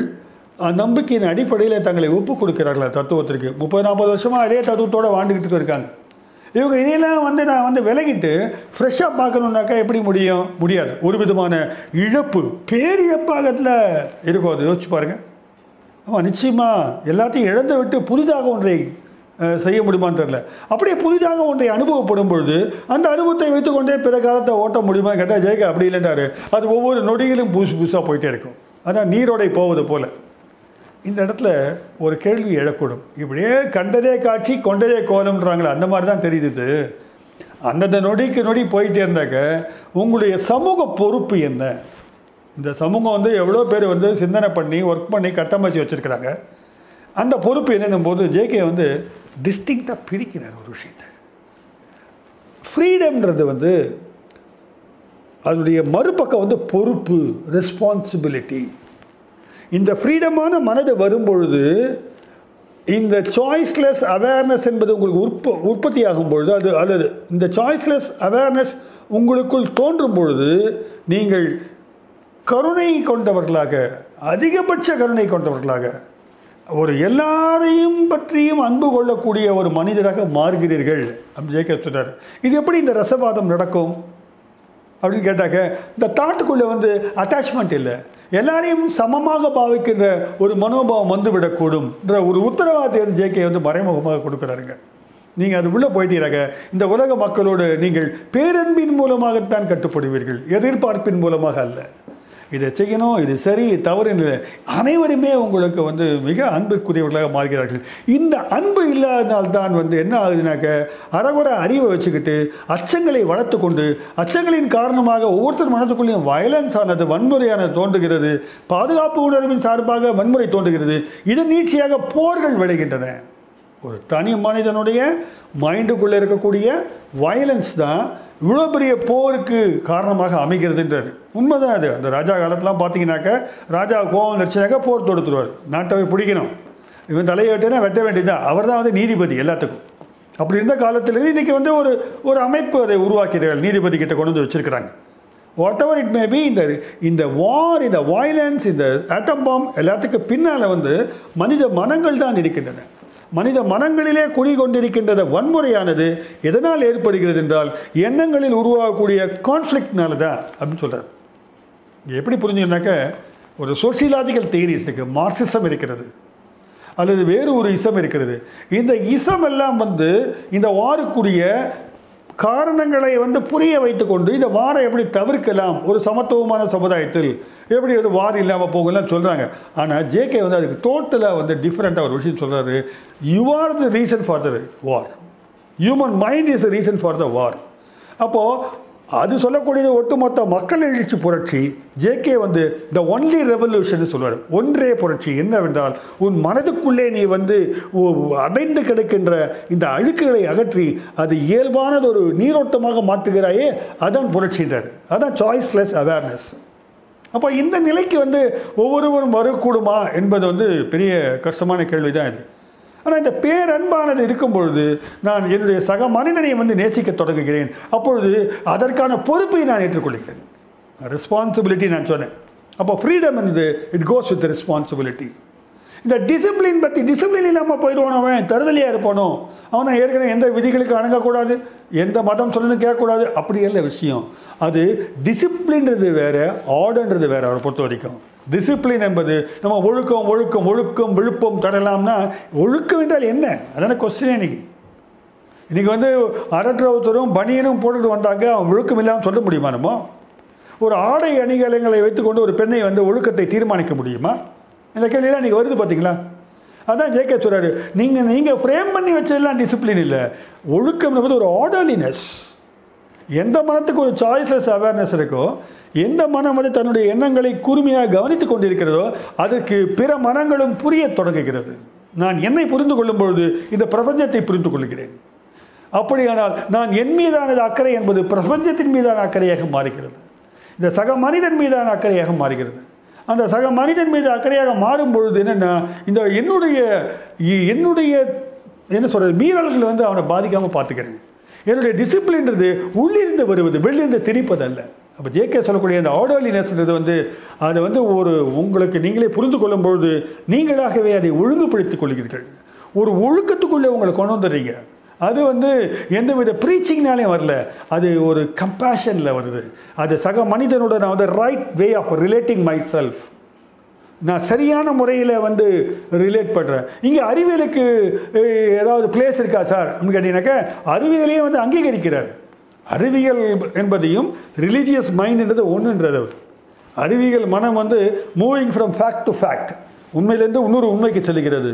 அந்த மாதிரி ரிலீஜியஸ் மைண்ட் எப்படி இருக்குன்னாக்க இந்த கற்பனை மித்தாலஜிலாம் கற்பனை பண்ணாமல் moving from fact to fact உண்மையிலேருந்து இன்னொரு உண்மைக்கு செல்ல வேண்டும். இப்போ ரெண்டுமே வந்து ஒரு விதத்தில் ஒன்று தான் அவர் சொல்கிறார் அப்போது அவருடைய அல்டிமேட் எய்ம் என்னன்னாக்க எந்த விதமான கற்பனை கட்டுமானங்களும் இல்லாமல் நேரடியாக அனுபவிக்கக்கூடிய உண்மை. அந்த உண்மை தான் வந்து வாழ்க்கையை விடுதலை செய்யும். உண்மைதான் வந்து உங்கள் தலைகளிலிருந்து உங்களை விடுதலை செய்யும். விடுதலை பெற்ற மனம்தான் வந்து இங்கே சரியான ஒரு சமுதாயத்தை உருவாக்குவதற்காக உங்களை அர்ப்பணிக்க வைக்கும். அப்படின்னு என்ன அர்த்தம்னாக்க நீங்கள் ஏதோ தியானம் பண்ணிக்கிட்டு உட்காந்து காட்டுக்குள்ளே உட்காந்துருக்கிற விஷயத்தை சன்னியாசத்தை பற்றி ஜேகே பேசலை. இந்த நொடியில் நான் ஒரு கருத்தியலோடு ஈடுபடுகிறேன். நான் ஒரு இசத்தை போய் சேர்ந்துக்கிறேன். நான் ஒரு பெரியாரிஸ்டாவோ அம்பேத்கரிஸ்டாவோ அல்லது கம்யூனிஸ்டாவோ அல்லது ஏன் அதிமுக காரராக கூட இல்லை திமுக காரராக கூட நான் என்னை வந்து ஈடுபடுத்திக் கொள்கிறேன் என்றால் என் ஈடுபாடு என்பது ஏதோ ஒருவர் சொன்னதுக்காக ஏதோ ஒரு அடையாளத்துக்காக ஏதோ என்னுடைய மன அறிப்புக்காக அரிப்புக்காக அல்ல. என்னுடைய தெளிவான ஒரு புரிதலின் அடிப்படையில் நான் வந்து இயங்குகிறேன். இந்த மனிதர்களுக்கான நன்மையை வந்து இந்த இயக்கம் செய்யக்கூடும். அதற்காகத்தான் நான் செய்கிறேன் என்பதை நான் வந்து புரிந்து கொண்டு செயல்படுகிறேன். அப்படி அப்போ நான் அதை புரிஞ்சுக்கிட்டு ஒரு பார்ட்டியில் ஒர்க் பண்ணும்போது என்னுடைய கமிட்மெண்ட் அங்கே இந்த வார்த்தை ரொம்ப முக்கியம். கமிட்மெண்ட் ஈடுபாடு. உண்மையான ஈடுபாடு உண்மையான ஈடுபாடோடு அந்த மனிதனுடைய மேம்பாட்டுக்காக என்னை நான் ஒப்பு கொடுக்கிறேன் என்ற அமைப்பின் கீழ். அவ்வளோதான் அங்கே ப்ரீச் பண்ணுறதுலாம் கிடையாது. அங்கே நான் I'm not preaching them I understand the truth as it is அப்போது என் சக மனிதனுக்குரிய அன்பை என் அன்பின் மூலமாக அவரும் அவரை புரிந்து கொள்வதற்கான நான் அந்த உதவியை செய்கிறேன். அப்போ இப்போ ஜேகே வந்து ஒரு ஒரு இண்டிவிஜுவல் ரெவல்யூஷனை பற்றி தான் பேசுகிறதுங்க இண்டிவிஜுவல்ஸ் வந்து ஏற்கனவே அறிந்தவைகளிலிருந்து விடுதலை பெற்று ஒரு அட்டென்ஷன் மூலமாக அச்சமற்ற கான்ஃப்ளிக்ட் இல்லாத முரணற்ற ஒரு மனநிலைக்கு மனிதன் செல்ல வேண்டும் என்பதை தான் வந்து ரொம்ப ஆங்காங்கே வந்து உரையாடல சொல்லிகிட்டே போகிறார் நம்ம உறவுகள் அனைத்துக்குள்ளேயுமே போலித்தனம் இருப்பதை கலைந்து போட வேண்டும் என்று பார்க்க வேண்டும் என்று கூறுகிறார் அவர். உறவுகளுக்குள்ளே இருக்கிற போலித்தனத்தை உத்து பாருங்கன்றது அப்போ எல்லா அரசியல் கூட அப்படித்தான். அதிகாரத்துக்கான சிந்தனைகளாகத்தான் செயல்பாடுகளாகத்தான் இருக்கின்றன எல்லாமே. அப்போ அதிகாரம் அல்ல தேவை. இந்த மானுடத்தினுடைய நல் நல்லது. இந்த மானுடத்தினுடைய வெல்ஃபேர் இந்த மானுடத்தினுடைய நன்மைக்காக யோசிக்கின்ற விஷயமாக அது இருக்கிறதா என்பது எப்போ தெரியும்னாக்க நீங்கள் வந்து ஒரு ஃப்ரீ மைண்டாக இருக்கும்போது தான் புரியும். கிட்டத்தட்ட அறுபது ஆண்டுகள் பல நாடுகளுக்கு சென்று ஜேகே பேசின அத்தனை விஷயங்களையும் இந்த ஒரு லெக்சரில் சொல்ல முடியாது. ஆனால் அவருடைய அவுட்லைனை நான் வந்து ப்ரெசென்ட் பண்ணியிருக்கிறேன். இந்த அவுட்லைனை வச்சுட்டு ஜேகேவை நம்ம வந்து தமிழில் நிறைய வீடியோஸ் அவைலபிளாக இருக்குது அதே மாதிரி புத்தகங்கள் அவைலபிளாக இருக்குது ஜேகேனுடைய தத்துவத்தை வந்து புரிந்து கொள்வது கடினம்னு ஒரு புறம் சொல்லுவாங்க. இன்னொரு ஜேகேனுடைய ஃபிலாசபி வந்து நம்மளை வந்து எந்த செயல்பாடுமே செய்ய விடாமல் தடுத்துரும். ஏன்னா ஒவ்வொரு நொடியும் நம்ம வந்து ஃப்ரெஷ்ஷாக யோஸ் பண்ண யோசிக்க வேண்டியிருக்கும். அதனால நம்மளை வந்து ஒரு விஷயத்தில் ஈடுபட்டு கமிட்டடாக ஒரு வேலையை செய்ய விடாமல் தடுத்துருன்ற ஒரு குற்றச்சாட்டு கூட இருக்கிறது. ஆனால் என்னை பொறுத்தவரை அது ஓரளவுக்கு உண்மைதான். ரெண்டு குற்றச்சாட்டுக்குள்ளேயுமே உண்மை இருக்க தான் செய்யுது. எப்போனாக்க நம்ம இந்த லெவல்லே சாதாரணமாக நாம் ஆசைகளை நம்முடைய எதிர்பார்ப்புகளை சுமந்து கொண்டே அவரையும் அட்டாச் பண்ணிக்கும் போது அது பிரச்சனை வரும். ஒன்று இதை வச்சுக்கணும் இல்லை அதை வச்சுக்கணும். ரெண்டுத்தில் ஒன்று எது நம்ம தான் தீர்மானிக்கிறார். அவர் சொன்ன மாதிரி குரு இல்லை. அவர் நான் குருவாக இருக்க முடியாண்டார் அவர் குரு இல்லை ஆனால் அவருடைய டீச்சிங்ஸ் வந்து ஒரு ஒரு வழிகாட்டியாக ஒரு பாயிண்டிங் த வேன்னுவாங்க வழிகாட்டியாக இருக்கின்றது என்பதை மறுக்க இயலாது. அதில் ஒட்டுமொத்தமாக நம்ம அவருடைய தத்துவத்தை கடைபிடித்து போகாமல் கூட முடியும். இருக்கக்கூடும் நம்மளால். ஆனால் அதில் இருக்கக்கூடிய பல விஷயங்கள் வந்து நம்ம மனதை நம்மளே திருப்பி திருப்பி திருப்பி உத்து பார்க்கும்பொழுது பல விஷயங்களில் வந்து நமக்கு வந்து புதிய புரிதல்கள் சாத்தியமாகின்றன என்பது என்னுடைய பர்சனல் எக்ஸ்பீரியன்ஸ் நிச்சயமாக இந்த காணொலி மூலமாக நீங்களும் கூட ஜேகே குறித்து மேலும் புரிதலை உண்டாக்கி கொள்ள முயற்சி செய்வீர்கள் நினைக்கிறேன். உங்களுடைய ஒத்துழைப்புக்கு நன்றி. வணக்கம்.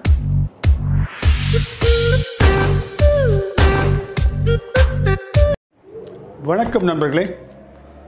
தொடர்ந்து எங்களுடைய காணொலிகளுக்கு உங்களுடைய கருத்துக்களை வந்து பதிவு செய்து வரீங்க. அது ரொம்பவும் பயனுள்ளதாக இருக்கின்றது. எனக்கும் கூட மேலும் மேலும் புரிந்து கொள்வதற்கு அது உதவியாக இருக்கிறது. பார்க்குற காணொலியை பார்க்குறவங்களுக்கும் அதை கிரிட்டிக்கலாக பார்க்கறதுக்காக ஒரு வாய்ப்பாக அது அமைகிறது. உங்களுடைய பதிவுகளுக்கு மனமார்ந்த நன்றி. தொடர்ந்து நிறைய நண்பர்கள் தொலைபேசியிலும் பேசுகிறாங்க அவர்களுடைய அன்புக்கு நான் மனமார்ந்த நன்றியை பதிவு செய்து கொள்கிறேன்.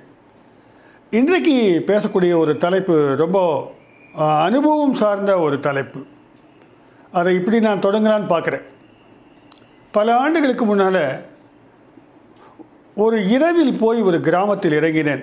அது வந்து ஆந்திர பிரதேஷில் மதனப்பள்ளி என்ற ஊரிலிருந்து ஒரு பதினாறு பதினஞ்சு கிலோமீட்டர் தொலைவில் இருக்கக்கூடிய ஒரு கிராமம் அது. அங்கே போய் இறங்கினேன். ஆனால் இறங்கின இடத்துல பார்த்தோன்னே தெரிஞ்சு போச்சு நிறைய ஒரு வனப்பகுதி போல இருந்தது. வனம் வனம் சார்ந்த சில மலைகளும் குன்றுகளும் அங்கே இருந்தன. அந்த பேருக்கு அந்த ஊருக்கு பேர் தான் ரிஷி வேலின்னு பேர். இந்த ரிஷி வேலின்ற ஊரில் தான் நான் சொல்லக்கூடிய இந்த வனப்பகுதி இருக்கின்றது. இந்த வனப்பகுதிக்குள்ளே ஒரு பள்ளிக்கூடம் இருக்குதுன்னு சொன்னால் யாருமே நம்ப மாட்டாங்க. அந்த பள்ளிக்கூடத்தை உருவாக்கியவர் வந்து தத்துவ அறிஞர் ஜே கிருஷ்ணமூர்த்தி அவர்கள். ஜேகே என்று எல்லாராலும் அறியப்படுபவர். ஜே கிருஷ்ணமூர்த்தி பிறந்த ஊரே வந்து ரிஷிவேலி தான் ஆக அந்த பள்ளிக்கூடத்தில் நான் ஆர்வத்தோட போய் ஒரு சின்ன ஒரு ஆய்வை மேற்கொள்ள விரும்பினேன் பல ஆண்டுகளுக்கு முன்னால். ஏனென்றால் ஜேகேவுடைய தத்துவங்களை ப்ராக்டிக்கலாக ப்ராக்டிஸில் பயிற்சி மூலமாக கல்வி திட்டத்தின் மூலமாக எப்படி வழங்க முடியும் என்ற ஒரு ஒரு பெரிய ஆவல் ஆச்சரியமான ஒரு வினாவானது பல பேருடைய மனதிலே உண்டு. ஆக ஜேகே ஃபிலாசபியை எப்படி எஜுகேஷனில் கொண்டு வராது பார்க்கறதுக்காக நான் அங்கு ஒரு சின்ன ஆய்வுக்காக சேர்ந்தேன். ஒரு பத்து நாட்கள் அங்கு தங்கக்கூடிய அனுமதியும் பெற்றிருந்தேன். போனது பெரும்பாலும் ராத்திரி ஆகிப்போச்சு அது ஒரு கிராமம். ஏற்கனவே நான் வந்து அந்த மாலை இரவு உணவை வந்து மாலையே முடித்து விட்டேன். உள்ளே போன உடனே அவங்க அழைச்சிட்டு போனாங்க. இருட்டில் போயிட்டு ஒரு கெஸ்ட் ஹவுஸ்னு சொன்னாங்க. ஒரு மாடி மேலே இருக்கக்கூடிய ஒரு ரூமுக்கு போனாங்க. அங்கே தங்க வச்சுட்டாங்க. எதுவும் வந்தாலும் காலையில் பேசிக்கலான்ட்டாங்க. ஆக தங்குவதற்கு இடம் கிடைத்தவரை நானும் வந்து களைப்பினால் படுத்து தூங்கிவிட்டேன். காலையில் இளம் கதிரவன் வழக்கம் போல அந்த ஜன்னல் வழியாக வந்து என்னை தட்டி எழுப்பினான். என்று சொல்லும் பொழுது அது மட்டுமல்ல அந்த அது ஒரு விடியற்காலை பொழுது. மெல்லிய அருமையான ஒரு சித்தார் ஒலி என்னை தழுவி சென்றது. ரொம்ப ரம்மியமாக இருந்த ஒரு சூழலாக தோன்றியது எனக்கு அது. நான் எழுந்திருச்சு பார்த்தபோது நான் புரிந்து கொண்டேன் என்னுடைய பக்கத்து அறையிலிருந்து தான் அந்த சித்தார் ஒலி வருகிறது என்று. சித்தார் இன்ஸ்ட்ருமெண்ட் வந்து ரொம்ப ப்ளசண்ட்டாக இருக்கும் ரொம்ப மகிழ்ச்சியாக இருக்கும் கேட்கறதுக்கு கூட. ஆக நான் மெதுவாக வெளியே வந்து எட்டி பார்த்தேன் பக்கத்து அறை. அந்த அறையில் ஒரு பெங்காலியாக அவர் இருக்க வேண்டும் என்று நான் அனுமானித்துக் கொண்டேன். அவர் சித்தாரை வச்சுக்கிட்டு வாசிக்கிட்டே இருந்தார். பிறகு தான் தெரிந்து கொண்டேன் அவர் ஒரு இசை பயிற்றுனர். அவர் காலை பயிற்சிக்காக வாசிக்கிறார். ஸோ அவர் காலை பொழுதே சித்தாருடன் புலர்ந்தது என்பது மகிழ்ச்சியான விஷயம். பிறகு உத்து பார்த்தபோது மேலே ரெண்டு ரூமு கீழே ரெண்டு ரூம் இதுதான் இருந்தது. சரி காலையில் நான் உடனே என்னை ரெஃப்ரெஷ் பண்ணிக்கிட்டு எட்டு மணிக்குள்ளே கேன்டீனுக்கு சாப்பிட போயிருந்தேன்னு சொல்லிட்டாங்க. ஆக மெதுவாக நான் வந்து சிற்றுண்டி உணவகத்தை நோக்கி நடக்கத் தொடங்கினேன். அப்போ போகும்போது பார்த்தா நிறைய சின்ன சின்ன பையங்க ஸ்கூல் ஸ்டூடெண்ட்ஸ் எல்லாரும் அங்கங்கே உட்காந்துக்கிட்டு இருக்காங்க. சில பேர் நடந்துக்கிட்டு இருந்தாங்க. ரொம்ப ரம்மியமான ஒரு ஒரு வனப்பகுதியாக இருந்தது அது. ஒரு நிறைய கார்டன்ஸ் இருந்தது நிறைய மரங்கள் இருந்தன. தார் போடப்படாத செம்மண் சாலைகள் இருந்தன. சின்ன சின்ன பில்டிங்ஸ் இருந்துச்சு. ஸோ அந்த கேன்டீனுக்கு நான் போனேன். கேன்டீனுக்கு போய் என்னுடைய நான் இம்மாதிரி கஸ்ட்டுன்னு உடனே அவங்க அதற்கான உணவு வந்து அவங்க தான் எடுத்து சாப்பிடணும். அப்போ தான் நான் கவனித்தேன் கேன்டீனில் பெரும்பாலும் வந்து ஒரு ஒரு பஞ்ச் ஆஃப் ஸ்டூடெண்ட்ஸ் ஒரு குரூப் ஆஃப் ஸ்டூடெண்ட்ஸ் ஒரு பத்து மாணவர்களும் நாலஞ்சு ஆசிரியர்களும் இணைந்து எல்லாருடைய தட்டுக்களையும் கழுவி கொண்டிருந்தார்கள். இது எனக்கு ரொம்ப காலையிலேயே ரொம்ப ஆச்சரியமாக இருந்தது. அவங்கவுங்க தட்டு அவங்கவுங்க கழுவுணுன்ற சொல்லிக் கொடுக்குற வேறு விஷயம். இந்த தட்டுக்களை எடுத்து இவர்கள்லாம் கழுவி கொண்டதை பார்த்தேன். ரொம்ப ஆச்சரியமாகத்தான் இருந்தது. இங்கே தான் எனக்கு ஜெய கிருஷ்ணமூர்த்தியுடைய கல்வி குறித்த தத்துவம் குறித்து ரொம்ப பல கேள்விகள் உண்டு. ஏனென்றால் ஜேகே வந்து என்ன சொல்கிறாருனாக்க truth is a pathless land உண்மையை நீங்கள் பாதை போட்டு கண்டுபிடிக்க முடியாது. அது பெரும்பாலும் அனுபவத்தின் ஊடாக வரக்கூடியதார் இப்படி பாதையற்ற ஒரு நிலமாக உண்மை இருக்கும் பொழுது அதை கற்பிப்பதற்காக ஒரு நிறுவனத்தை உருவாக்கி ஒரு பள்ளிக்கூடத்தை நிறுவி அதன் மூலமாக ஒரு பயிற்சி அளிக்க முடியும் என்ற ஜேகே நம்பியிருப்பது மிக முக்கியமான விஷயமாக எனக்குப்பட்டது ஏனென்றால் என்னை பொறுத்தவரை அவர் நிறுவனங்களுக்கு எதிரானவர். பெரும்பாலும் அவரவர்களே தங்களை உணர்வதன் மூலமாகத்தான் எதையும் பெற்றுக்கொள்ள முடியும். ஒரு குருவுக்கான வேலை அங்கே இல்லை. இப்படிலாம் நிறைய அவர் சொல்லியிருக்க நமக்கு தெரியும். இந்த தளத்திலிருந்து கல்வி தளத்தில் அவருடைய ஃபிலாசபியை எப்படி வந்து செயல்முறையில் கொண்டு போக முடியும்? அப்படின்ற ஒரு ஒரு குழப்பம் இருந்து கொண்டே இருந்தது. ஜேகேவை பொறுத்தவரை கல்வி என்பது வந்து முழுமையான ஒரு ஆளுமையை மலரச் செய்வது தான் கல்வி. இன்றைக்கு இருக்கக்கூடிய கல்வி முறை தோற்றுவிட்டதாக ஜேகே கருதுகிறார். இந்த கல்வி வந்து ஒரு நெருக்கடியை உண்டாக்குவதாக அவர் பல முறை சொல்லியிருக்கிறார். போட்டி மனோபாவத்தை உருவாக்கி இருக்கிறது நெருக்கடியை உண்டாக்கி இருக்கிறது ஒரு பதட்டத்தை உண்டாக்கி இருக்கிறது இந்த கல்வி முறை.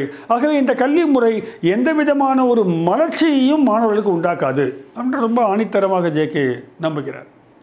அப்போ கல்வி என்றால் எப்படி இருக்க வேண்டும் என்று சொன்னால் அது வந்து அவர்களுக்கு ஒரு கவனத்தை அவர்களுக்கு வந்து அது விதைக்க வேண்டும்.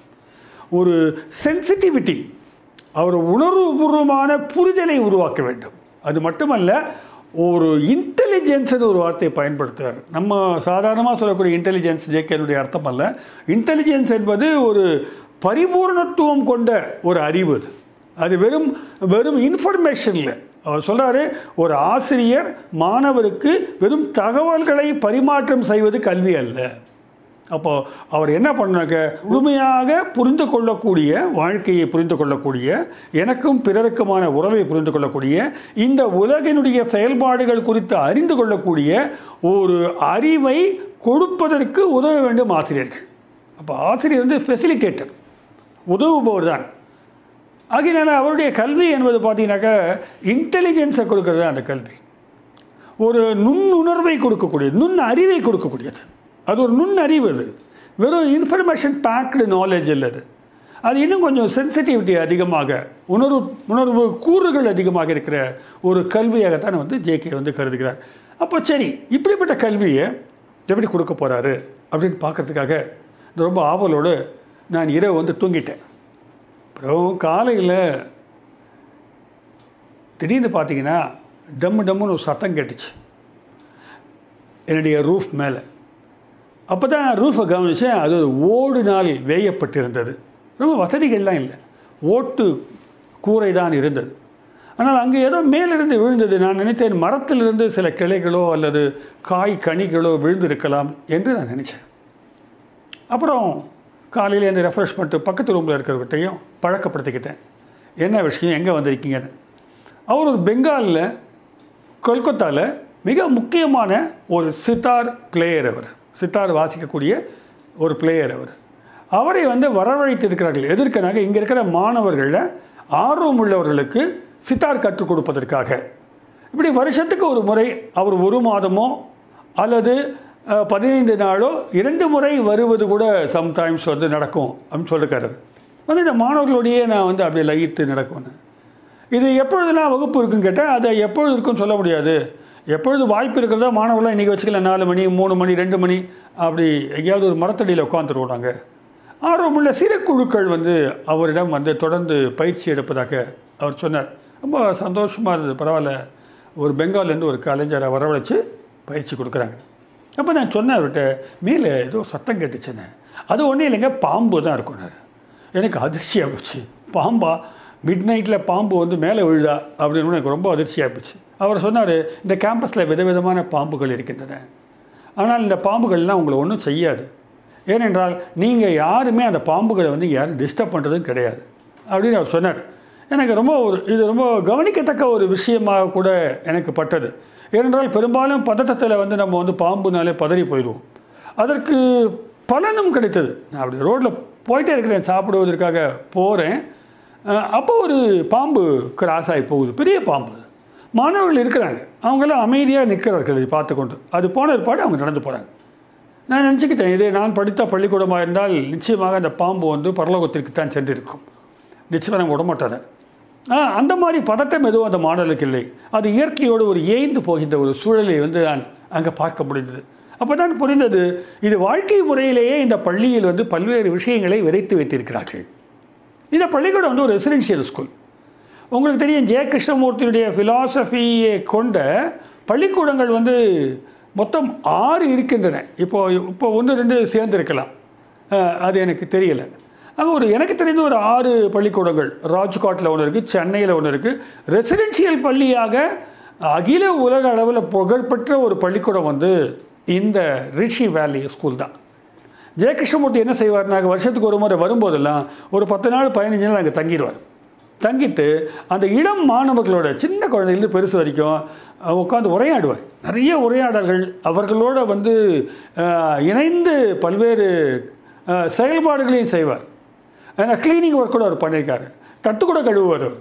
அப்போது அப்படிப்பட்ட ஒரு மகத்தான ஒரு சிந்தனையாளர் மகத்தான ஒரு வழிகாட்டி என்று சொல்லப்படுபவர் ஒரு ஒரு தத்துவ ஆசிரியர் என்று போற்றப்படுபவர் ரொம்ப இயல்பாக அவருடைய அந்த கனவு கனவு என்று சொல்லாமல் தெரியல இருக்குது அவர் நினைத்த அந்த திட்டமானது நிறைவேறுவதற்காக நிறைய இன்டலெக்சுவலாக ஒர்க் பண்ணுவார். அந்த வீடியோக்கள்லாம் வந்து நம்ம வந்து யூடியூப்பில் நிறைய பார்க்க முடியுது. ஜேகேவனுடைய கல்வி குறித்த தத்துவங்கள் குறித்து நான் ஓரளவுக்கு ஆழமாகவே ஆய்வு செய்தேன். அதில் வந்து நான் வந்து சில குறிக்கோள்களாக சில விஷயங்களை பதிவு பண்ணியிருக்கேன். அதை பின்னால் சொல்கிறேன் பொதுவான அந்த ஒரு அடிப்படையான விஷயங்கள்னு நம்ம புரிஞ்சுக்கிறது என்னன்னாக்க கல்வி என்பது நுண்ணறிவை கொடுப்பது. அங்கே வந்து ஒரு பெரிய அழுத்தத்தை வச்சுக்கிட்டு மனப்பாடம் செஞ்சுக்கிட்டு அதை திருப்பியும் வந்து சொல்கிறது இல்லை கல்வி. கல்வின்றது ரொம்ப ரொம்ப நுணுக்கமான புரிதல். அது வந்து ஒரு புதிய பண்பாட்டையே உருவாக்கும் அப்படின்னு ஜேக்க நினைக்கிறாரு இந்த புதிய மனிதனை உருவாக்குவது என்பது தான் பெரிய பெரிய ஃபிலாசபர்ஸ்னுடைய விஷனாக இருந்திருக்கு. அவங்களுடைய மிஷனும் அதுதான் இருந்திருக்கு பார்த்தீங்கன்னா. ரவீந்தர் கூட சொல்லுவார் நாஸ்டிக் பீயிங்ஸ்னுவார் அப்போ இந்த புதிய மனிதர்களை உருவாக்குகின்ற கல்வியாகத்தான் ஜேகே இதை பார்க்குறாரு. அப்போ புதிய பண்பாடு மலர்ச்சியடைந்த மனிதன் இதெல்லாம் இந்த வார்த்தைகள் வந்து ஒரு கவித்துவமாக இருந்தாலும் அதற்குள்ளுக்குள்ளே வந்து ஜேகே வந்து இருக்கிற அர்த்தத்தை வந்து விளக்க முற்படுகிறார். இவங்க வந்து இந்த மாதிரி நுண்ணறிவு கொண்ட மனிதர்கள் வந்து மாணவர்கள் வந்து உருவானாக இந்த புற உலகில் வந்து மாற்றத்தை அவர்களால் உருவாக்க முடியுன்றது ஜேகேவுடைய ஆணித்தரமான நம்பிக்கை. ஆனால் இன்றைக்கி உலகத்தில் பார்த்தீங்கன்னாக்க ஒரு ஒரு ப்ரெஷர் ஆப்ரேட் ஆகிட்டா இருக்குது கல்வி பரப்பு வந்து இன்றைக்கி வந்து தெரியும் நமக்கு எல்லாம் தெரியும். இன்றைக்கி எப்படி இருக்குன்னு. கல்வியில் வந்து ஜேகே வந்து ஒரு அடிப்படையான விஷயம் சொல்கிறாரு அச்சமே இருக்கக்கூடாதுன்றார். ஆனால் வந்து இதை வந்து யாரும் ஏற்றுக்கிறது இல்லை. ஆசிரியர் சமுதாயம் பெரும்பாலும் ஏற்றுக்கொள்வதே இல்லை. ஆசிரியர்கள் வந்து என்ன நினைக்கிறாங்கனாக்க ஒரு அழுத்தம் கொடுத்தால்தான் மாணவர்கள் கற்றுக்கொள்வார்கள் நம்புகிறாங்க அந்த காலத்தில் இந்த காலம் வரைக்கும் வந்து ஆசிரியர்கள் வந்து சில ஆசிரியர்களை அடிப்பது உண்டு சில ஆசிரியர்களை வந்து மனோரீதியான அழுத்தத்துக்கு உ- உள்ளாக்குவது உண்டு மாணவர்களை. ஏதோ ஒரு வகையில் வந்து ஒரு ஒரு அழுத்தத்தை கொடுத்தால்தான் வந்து இங்கே கற்பது சாத்தியமாகும் என்ற நம்பிக்கையானது பொதுவாக இருந்து கொண்டிருக்கிறது. நான் கல்லூரியில் பணிபுரிந்த போதும் நிறைய ஆசிரியர்களோடு குறிப்பாக நான் கல்லூரியில் முதல்வராக இருந்தேன். முக்கியமாக மதுரையில் ஒரு கல்லூரியில் நான் முதல்வராக பணிபுரிந்தேன். அப்பொழுது இந்த ஆசிரியர்களுக்கான பல்வேறு பயிற்சிகளை கொடுத்தோம். எனக்கு ஸ்டூடெண்ட்ஸை எப்படி நம்ம அணுக வேண்டும் என்று. அது ஆனால் ஆசிரியர்களுடைய பெரும்பாலான ஒரு நம்பிக்கை என்னவாக இருக்கிறது என்றால் நம்ம கெடுபடியாக இல்லைனாக்க நம்ம கட்டுப்பாடோடு இல்லைனாக்க மாணவர்கள் கெட்டு போய்விடுவார்கள். இந்த கட்டுப்பாடுன்றது தான் வந்து ஆசிரியர்களுக்கு கொடுக்கப்பட்ட ஒரு மாபெரும் அந்த சக்தியாக நினைக்கிறார்கள். இது வந்து ஒரு பவர் சென்டர்டு பிஹேவியர் அவங்களுக்கு புரியல. ஆக இதுதான் சரி என்று காலம் காலமாக வந்து இந்திய பரப்பிலே வந்து செயல்படுத்தப்பட்டு கொண்டு வருகிறது. இதை ஜேகே வந்து உடைக்கிறார். ஜேகே சொல்கிறார் ஆசிரியர் வந்து மாணவர்களை அச்சுறுத்தவே கூடாதுன்றார். அழுத்தம் கொடுக்கவே கூடாதுன்றார். இது எப்படி சாத்தியம் என்ற ஒரு கேள்வி எனக்குள்ளே கூட எழுந்தது. அப்போ அவங்க பேசிக்கிறாங்க. யார் பேசிக்கிறாங்கன்னு பார்த்தீங்கன்னாக்க ஜெய கிருஷ்ணமூர்த்தி மாணவர்களை உட்கார வச்சு பேசுகிறாரு நீங்கள் நண்பர்களே யூடியூப்பில் பாருங்கள் ஜெய கிருஷ்ணமூர்த்தி ஸ்டூடெண்ட்டோட உரையாடுகின்ற சில காணொலிகள் இருந்து இருக்கின்றன. அவ்வளவு இலகுவாக எளிமையாக அந்த தரையில் எல்லாமே உட்காந்துருக்கிறாங்க அவர் சின்ன ஒரு டேபிள் போட்டு அவர் வந்து கீழே உட்காந்துருக்காரு அந்த வயசில். குழந்தைகளை அன்போடு அரவணைச்சு மெதுவாக அவர்களை வந்து புரிந்து கொள்ள வைக்கிறார். கல்வி என்றால் என்ன என்பது பற்றியும் மற்றபடி வந்து வாழ்க்கையில் அவர்கள் ஃபேஸ் பண்ணக்கூடிய பின்னால் எதிர்கொள்ளக்கூடிய சவால்களை எப்படி எதிர்கொள்வது என்பது பற்றி எல்லாம் வந்து அவர்களை புரிந்து கொள்ள வைக்கிறார். அவர் வந்து பதில் கொடுக்கல. இங்கே வந்து ஒரு சாக்ரட்டிக் மெத்தட் ஆஃப் டீச்சிங் நான் பார்த்தேன். ஸோ ஜேகே வந்து ஒரு சாக்ரட்டிஸ் மாதிரி தன்னை வந்து அந்த இடத்துல வச்சுக்கிறார். வச்சுக்கிட்டு அது ஆசிரியர்களுக்குமான பாடவுமாக இருக்கிறது. அப்போ என்ன சொல்கிறார் ஒரு குழந்தையை கேட்குறாரு சின்ன பையனை கேட்குறாரு ஒரு ஆசிரியர் உங்களை வந்து கிளாஸ் ரூமில் ஒரு ஒரு ஒரு அச்சத்துக்கு உள்ளாக்கிறார். ஒரு ஒரு மிரட்டான்னு வச்சுக்கோங்க. ஏய் ஒழுங்காரு ஏதோ சொல்கிறார் நீங்கள் வந்து அவர் அப்படி பயமுறுத்தாமல் இருக்க உங்களை அச்சுறுத்தாமல் இருக்க நீங்கள் என்ன செய்வீர்கள்? அப்படின்னு கேட்குறாரு அந்த சிறுவர்கள் நிறைய பதில்லாம் சொல்கிறாங்க ரொம்ப இன்டெலிஜெண்ட்டாக பதில் சொல்கிறாங்க அச்சுறுத்தாமல் இருக்க வேண்டும் என்றால் நம்ம அவருக்கு பிடிக்காத காரியத்தை செய்யக்கூடாது சார் அப்படின்னு சொல்கிறாங்க ஆனால் உங்களுக்கு அது பிடித்திருக்கிறது.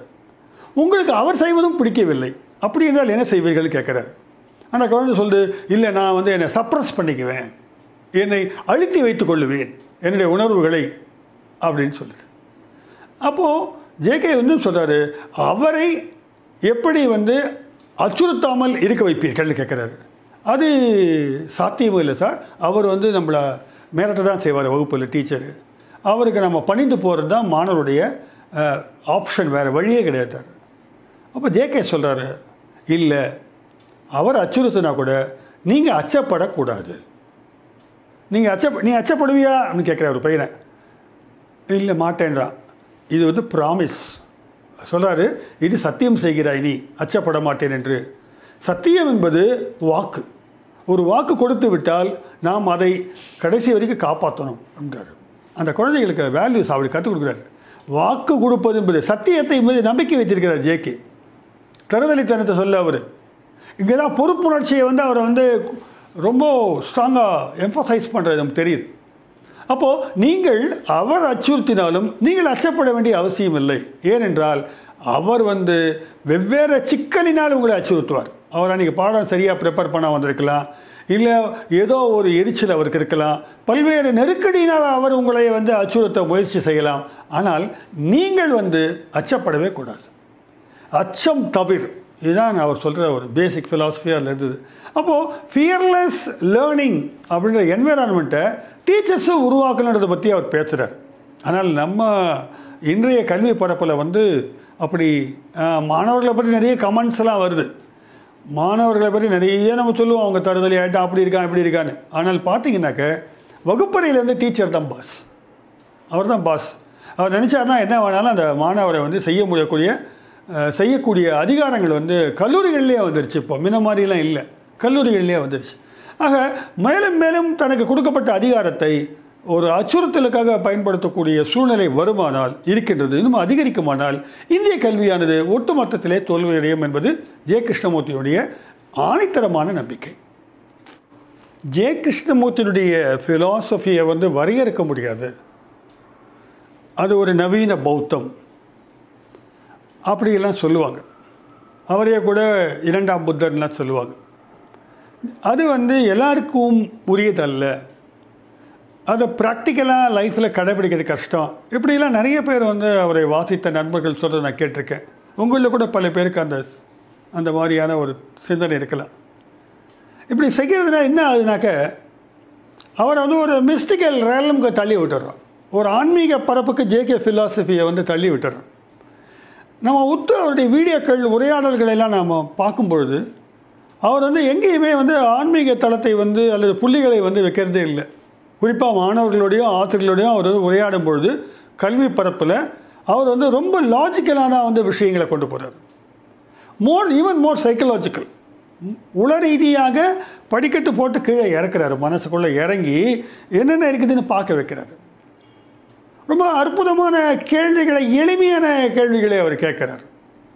அப்போ இந்த உரையாடல் அவர் கொண்டு வராருனால அவர் ஒரு மிஸ்டிக்கல் ரேல்மில் இல்லைன்னு அர்த்தம். ஒரு ஆன்மீகமாக புரியாத இனம் புரியாத ஒரு ஒரு ஸ்பிரிச்சுவல் எக்ஸ்பீரியன்ஸ் அப்படின்னு சொல்லுவாங்க. அந்த மாதிரியான விஷயம்லாம் இல்லைங்க.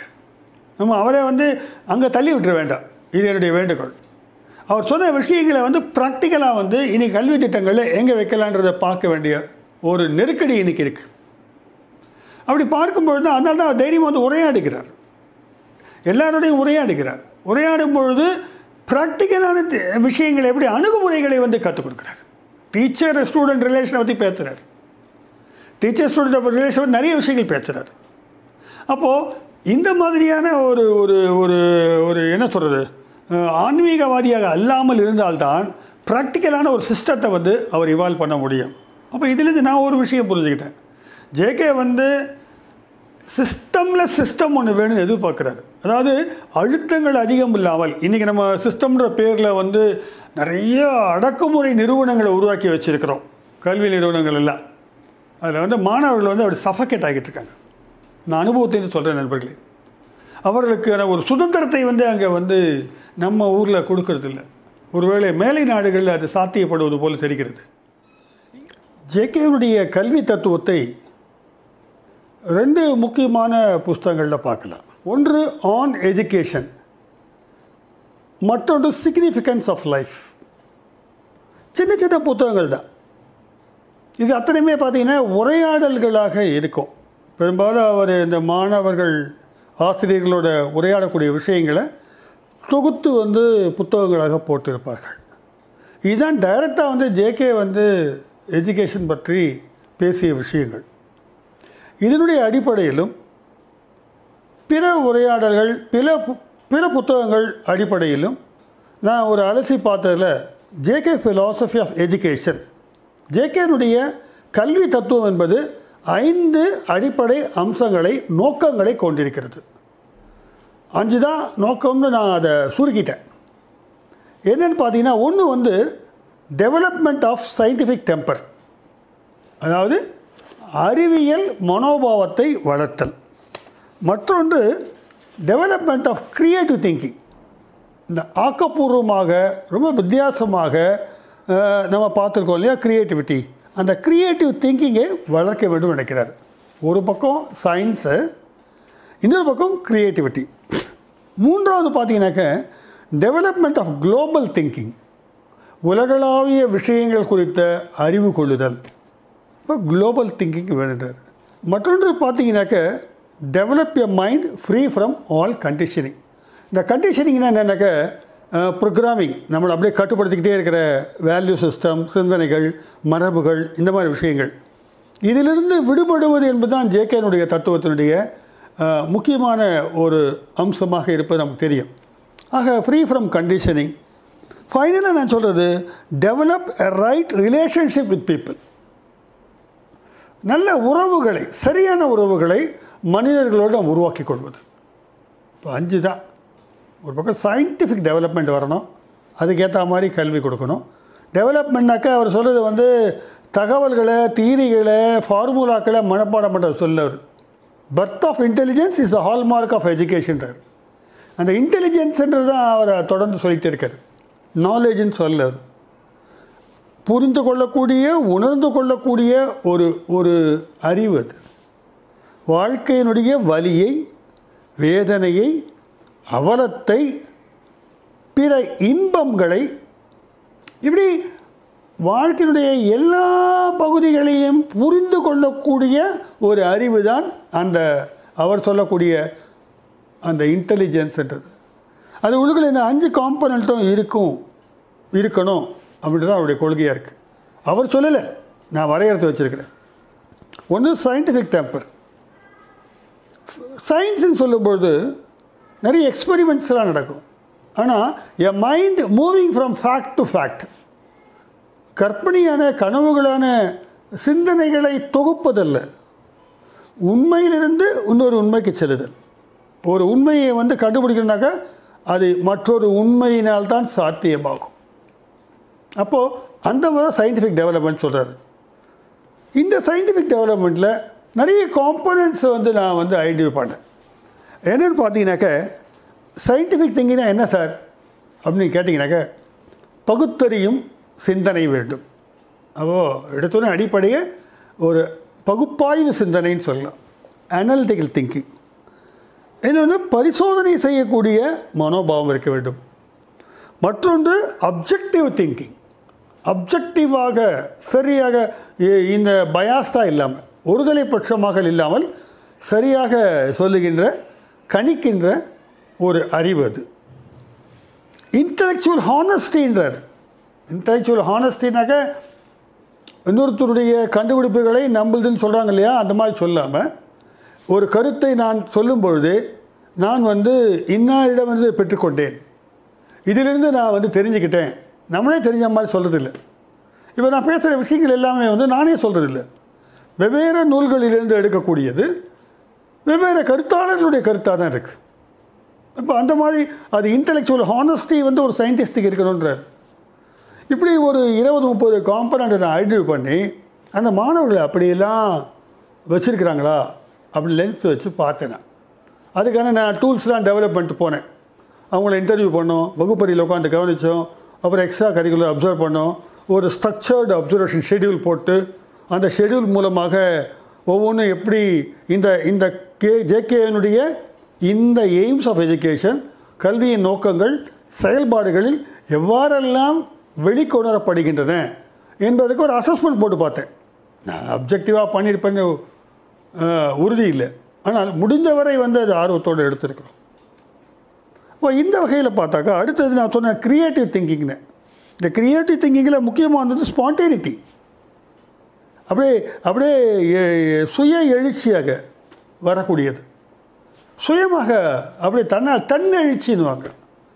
தன்னெழுச்சியாக வருகின்ற ஒரு ஒரு செயல்பாடு தான் அந்த க்ரியேட்டிவிட்டி க்ரியேட்டிவிட்டியினுடைய அடிப்படை வந்து ஸ்பான்டேனிட்டி ஜேகே இது ரொம்ப வலியுறுத்துறாரு. அடுத்து பார்த்தீங்கன்னாக்கா ஃபேஸிங் த சேலஞ்சிங் சுச்சுவேஷன்ஸ் க்ரியேட்டிவாக இருக்கிறவங்க வந்து சவால்களை வந்து எதிர்கொள்வார்கள். ஒரு ரொம்ப நெருக்கடியில் வந்து அந்த அந்த சேலஞ்சை வந்து அவங்க எதிர்கொள்வாங்க. அதற்காக வந்து மனதை வந்து அவர்கள் வந்து பயிற்சி செய்து கொள்வார்கள். அப்புறம் ஃப்ளூயன்சி வந்துடும் கருத்துக்கள்லேயும் சரி செயல்லையும் ஒரு அது பிரவாகமாக வரத் தொடங்கிவிடும். எல்லாத்துக்கும் மேலே லேட்ரல் திங்கிங்னு ஒரு இங்கிலீஷ் வார்த்தை சொல்லுவாங்க.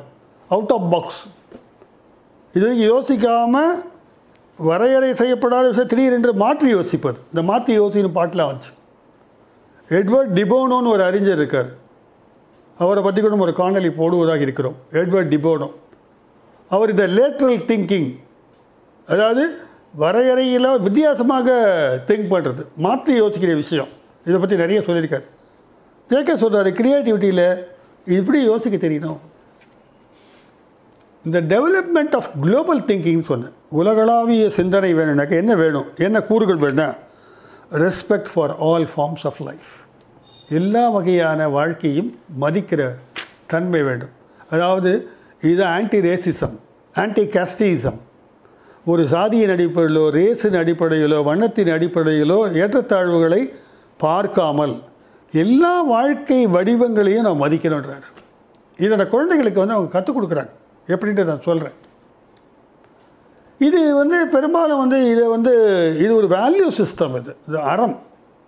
இங்கே நான் ஒரு விஷயம் சொல்ல விரும்புகிறேன் ஜேகேவை பொறுத்த வரைக்கும் அறிவை விட அறத்தைத்தான் வந்து அதிகமாக அவர் நம்புகிறார் கல்வியினுடைய அடிநாதமாக இருக்க வேண்டியது அறக்கோட்பாடுகள்னு கோட்பாடு இல்லை. அறம் சார்ந்த புரிந்துணர்வு. நமக்கு அறம்ன்றது ஒரு உணர்வு அது. இந்த அறத்தை வந்து ஓரளவுக்கு வந்து அறமோடு தான் வாழ்க்கை இருக்க வேண்டும் என்று புரிந்து கொண்டு விட்டால் இந்த உலகமே வந்து ஒரு பீஸ் நோக்கி போயிடும் நினைக்கிறார்கள். ஒரு அமைதியை நோக்கி திரும்பும். இங்கே இருக்கக்கூடிய பல்வேறு முரண்கள் வந்து தவிர்ப்பதற்கு இந்த அறம் உதவும். அன்பு மலரச் செய்யும் இந்த வரம்.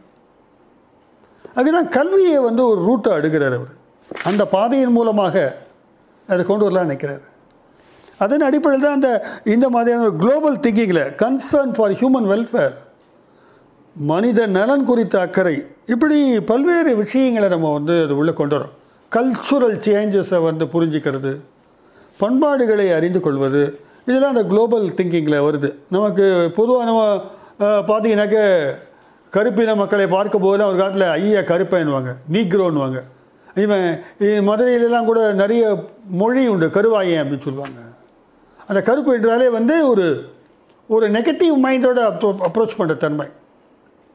ஏகே கல்வியில் கொண்டு வரன்றார் அப்படி வந்து எல்லாவற்றையும் நான் வந்து பிரித்து பார்க்காமல் எல்லாவற்றுக்குரிய மரியாதையை கொடுக்கக்கூடிய மனோபாவத்தை வளர்க்க வேண்டும் என்று. அப்போ அதன் அடிப்படையில் global thinking develop mind free from all conditioning இதானே ஜேகேனுடைய பேஸ் இதானே. நம்மளை சுற்றியில் வந்து பார்த்தீங்கன்னாக்க நிறைய கட்டுமானங்கள் இருக்கின்றன. மனோரீதியாகவே சைக்கலாஜிக்கல் ஹிண்டரன்சன்ஸ்ன்றார் சைக்கலாஜிக்கலாக வந்து நிறைய விஷயங்கள் நம்மளை சுற்றியில் வந்து நம்மளை கட்டுப்படுத்துது. நிறைய மதிப்பீடுகளை நாம் சுமந்து திரிக்கிறோம்.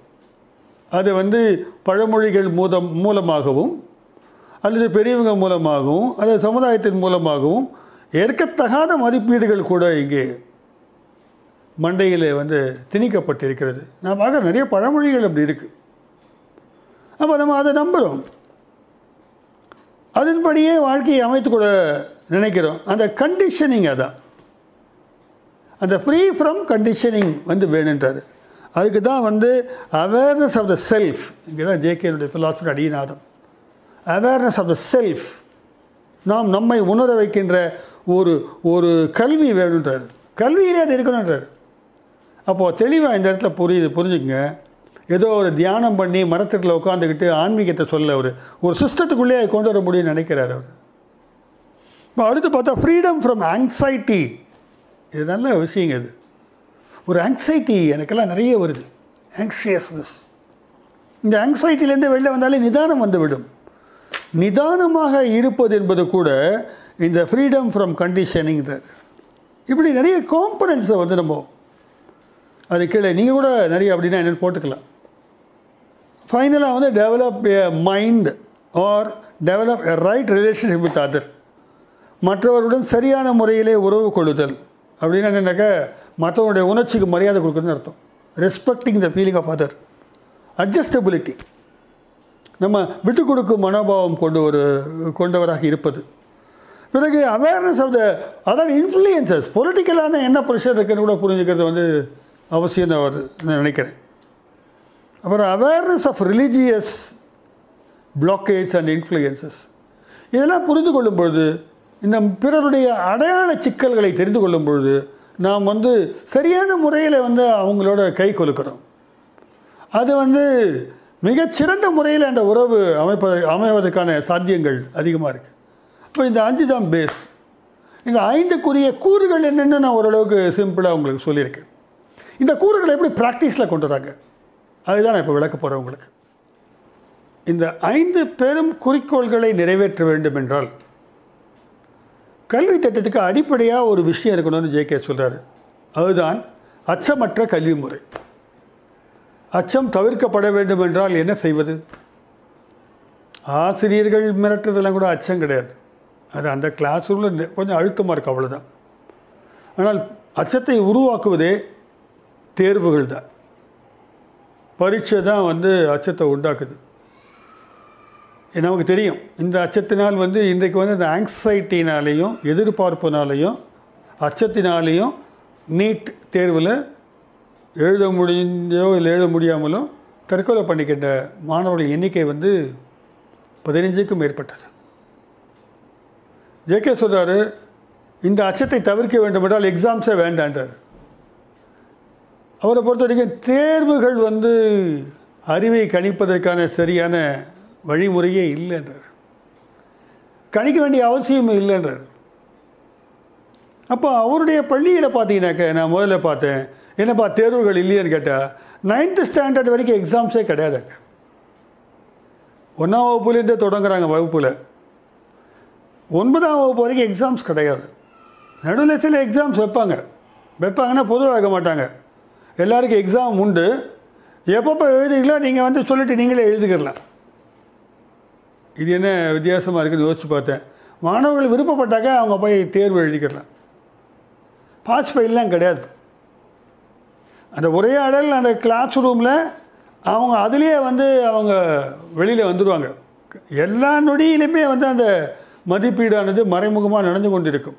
அழுத்தமில்லாத ஒரு மதிப்பீடு இன்னொரு விஷயம் பார்க்கணும். ஒரு கிளாஸுக்கு இருபது பேருக்கு மேலே இருக்க மாட்டாங்க. இருபத்தி ரெண்டு பேர் இருபது தான் இருப்பாங்க. அந்த பள்ளிக்கூடங்கிறது ஐநூறு ஏக்கர் நிலப்பரப்பில் அதுக்கு மேலே கூட இருக்கலாம். மொத்தம் முந்நூறு பசங்க தான் படிக்கிறாங்க. முந்நூற்றம்பது பையங்க படிக்கிறாங்க. அதில் வந்து ஒவ்வொரு வகுப்புகளும் குறைவான மாணவர்கள் இருக்கிறாங்க. அப்போ நைன்த்து ஸ்டாண்டர்ட் வரைக்கும் இல்லையே. டென்த்து லெவன்த்து டுவெல்த்து என்ன பண்ணுவாங்கன்னா ஐசிஎஸ்சி எக்ஸாம் எழுதுகிறாங்க ஆனால் இந்த ஐசிஐசி எக்ஸாம்லேயும் வந்து ஸ்டேட்லேயே முதல் மார்க் வாங்கணும்.